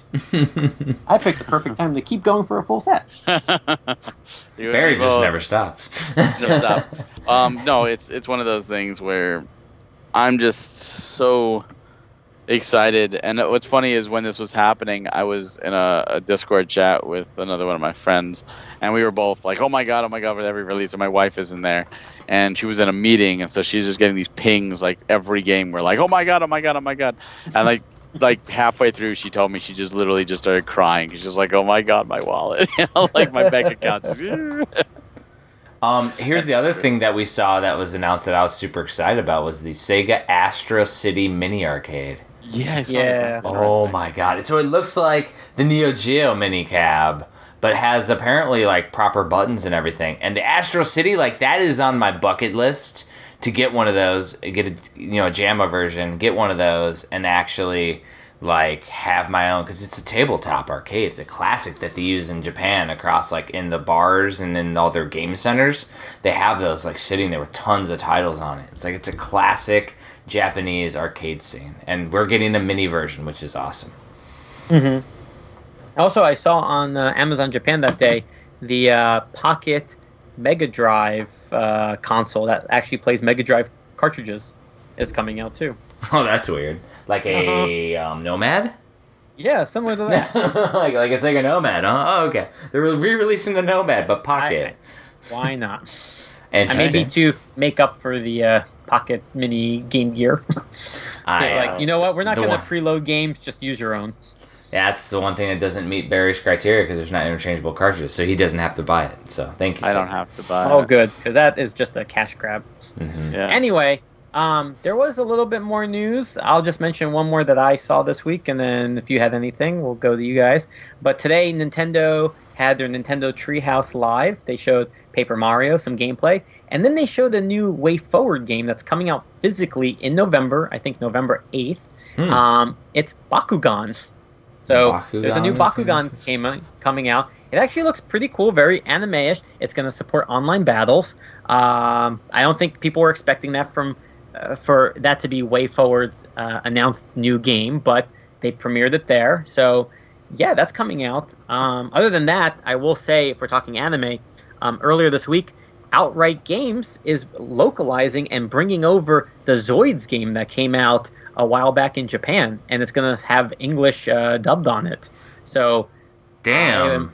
I'm making very my surprised. making my Japanese only section. Yeah, I did not think we would get this game, and I'm actually, I'll be honest, like I like outright games, but they normally focus, I would say, more on like kid kiddie titles, like you know Paw Patrol. They have the How to Train Your Dragon. They have Ice Age, but for them to be doing Zoids, like yes, Zoids is like a more kiddie anime, but I was not expecting them to be the ones to do it. So I'm very happy that we're getting it um, because I bought it, you know, when it came out in Japan, and I'll buy it again now that we'll able to be able to understand it all, and it'll be dubbed. But Maybe yeah, if getting Zoids. everybody keeps supporting it, they'll do racing with JP. Maybe one day it's gonna happen. Um, Ah. I I want to say that. Oh, sorry. There's one more piece of news. Um, There's lots Super of Rare news. Games had an issue. I think everybody on Thursday at 1 p.m. Eastern Time had an issue with Shopify. It wasn't just them, but First Press Games had a sale at 1 p.m. Uh, VBlank had a sale at 1 p.m. and Super Rare. And all of them, what happened was their games popped up on the site, immediately showed as sold out. So of course everyone goes to social media going, "It's sold out already. Had to sell out. It was only a second up. Blah blah blah. Bots, scalpers. Blah blah blah blah blah." Um, it turns out it was a Shopify issue. I think just like global, like everybody using Shopify just had an issue. And Mhm. while VBlank and um, First Press Games had to wait about like a half an hour and open up their sales again, Super Rare made the decision to just postpone it a week. So that's why I said that next week you'll be able to do SteamWorld Dig and SteamWorld Heist. Hopefully. Yeah, I think you will. Um, but yeah, unfortunately, they had to postpone it. Um, interestingly enough, what happened was people who are part of the club were able to pre-order it at least two days before, so their orders are secure. But then, while it was down, they they changed the description on the site to test um, because they were trying out things. But what happened was people were able to still check out with these test items, um, and they are honoring those. So if you were JP, able to get no good story starts with well, what happened was. Yeah. Um, but that was all the. I think that's all the news. Aside from that, okay. One more. Tomorrow is Devolver's Direct on Saturday, so definitely check that out. Now I'm There's nothing done. going no matter on. what, I'm done. You're done. I'm done. Uh, I was gonna say there's the only other piece that I could think of was more of a game updates, uh, with two bigger you know Nintendo titles. One being Animal Crossing, which has the, uh, the Swimming. big swimming update went live. Uh, the day the night we were recording, pretty much it went live. Uh, Yeah. with deep sea and the all the the, the uh, sea deep sea creatures and the pearls and the mermaid set. Um, I don't know if you guys have messed around with that or played. I know JP's still living in a tent. Um, but It's to the point now where my wife has taken her original island, moved all the items off it so she can start a new island on the first Switch. so I don't even have a tent anymore because she killed my my character. She killed off, your- apparently. but um, but that also means she won't be playing as Hagen anymore, so she won't, so I can actually play as my actual Yay. account again. but no, that, that was a big update, and I was uh. But they also had to do another patch today. This this morning they did a patch because swimming actually added an exploit. Because in the game, a lot of people will set up fences Um, so like if you're doing a trade, they'll set up a little fence so you come off the, the, the out of the plane into the dock and walk onto the island, and you can only go into the fenced area because you can't move fences, so it's safe. You can't ravage someone's island. You get there, you trade, and you leave. But because of swimming, now you can leave the the airport and jump immediately into the water from the dock, ah. swim around the fences, and get onto someone else's island. And people have done that and like ravaged islands and like cut down trees and just just to troll oh, people. God. And it's like, oh my god, you know. JP, like, you've been playing. I'm not. it's, it's interesting how you know Nintendo would be like, here's this new thing, and of course someone will will find a way to to ruin other people's fun. Um, but the other thing that they put out uh, involving Smash, which was uh, it started today. There's a new event, a new uh, spirit event involving Octopath Traveler, with Oh. four spirits for Octopath Traveler, and uh, they are available to the 15th, and then they will eventually cycle through in a couple months. But uh, definitely, if you're a spirit You know, hunter, um, Barry, speaking of Smash, like, so we played some games this weekend. We played Super um, Mario Party, but we also played Smash Brothers. So my, me, my wife, and my daughter, and my daughter actually won a bunch of matches. She's getting really good. Like I was like, holy cow, you're actually because I don't let anybody win. Like I was like, oh my god, you're getting good. Like it's it's really cool to see her like getting better and better as she gets older at games. Did you get Min Min? Um, we did not. I did. I didn't buy the second pack because we hadn't played the game in so long. If my daughter says she wants to play again and we start making a routine, I'll buy the second fighter pack for sure. But we did. I definitely got to play as some of the other characters like Terry Bogard, which I hadn't played with yet. Nice. Um, who you else like were him? some of the downloadable characters? Banjo Um, Kazooie, Hero, Yeah, Banjo Kazooie, the hero. Violet. I enjoyed playing as them. Also, like I'm still unlocking characters, so like we unlocked Dark Pit finally, and Cloud, and a few others. So I haven't even unlocked them yet. So it's hilarious going back and continuing to play. We always play an eight-player Smash too, the whole time, Nice. which is fun, Nice. super fun. That's why like anybody really could win. Unlike cheating ass Super Mario Party, always makes us mad. Like we're going through, and my wife and I, because my daughter like refused to play, we get our butts beat because the computer just mauls us every on the easiest setting, mauls us every time. All right. Any other news? I think that's it. I I definitely have about twenty seven things to not talk about. No, no, Save it for next time. Yeah. All right. Well, with that said, why don't we let everybody know where we can find each other? Okay, so as always, you can find all my stuff over at HagensAlley.com. Next weekend, right, probably right after we record, I'll be at Virtual NerdCon Summer Edition. Um, it's actually an online virtual event, but you download a program and you get to walk around. It's almost like Animal Crossing or something like that, where you create an avatar all the characters look like hipsters though, so like you gotta like wear like a little collar button up shirt or something. But like because I went and downloaded it just to create my character, and then there's apparently a code or something. You have to go to Eventbrite, and I think it's like a couple bucks to go in. But like there's vendors that are selling stuff live, so you can go support vendors and like I'm gonna have my books up for for sale and everything. And then there's panels and things. So I like myself and 8-Bit Steve who did the Easy Way Friday 13th book with me. Um, we're gonna be doing a panel talking about uh, you know doing different types of strategy guides and making physical books in a digital age. So we're gonna talk about that, which is gonna be fun. And I'm doing the Hagen's Alley Summer Sale in conjunction. You don't have to be on the event to do this to be a part of the sale. Um, I'm gonna have books there super cheap. I'm gonna have a Super Nintendo collection, my Super Nintendo books. I'm gonna have the NES Homebrew collection with the, my two books that have some NES Homebrew in it. And then there's gonna be an exclusive NES aftermarket game that's been in high demand to get physically. And been working with the developer on it and he's super cool and he's working on other cool stuff too now. So there's your hint everyone. Really, really Nice. Awesome game. Um JP wants me to do a cuz I have like a a picture for it. He wants me to shadow out the game, and he's gonna post a, a teaser. and so I'm gonna do that. I'm gonna shadow out the game, and then JP will tease it out for everybody that's listening. so, but um, as always, you can find me on Facebook and the Twitter at Hagen's Alley and at Hagen's Alley Books on Instagram. Barry. Nice.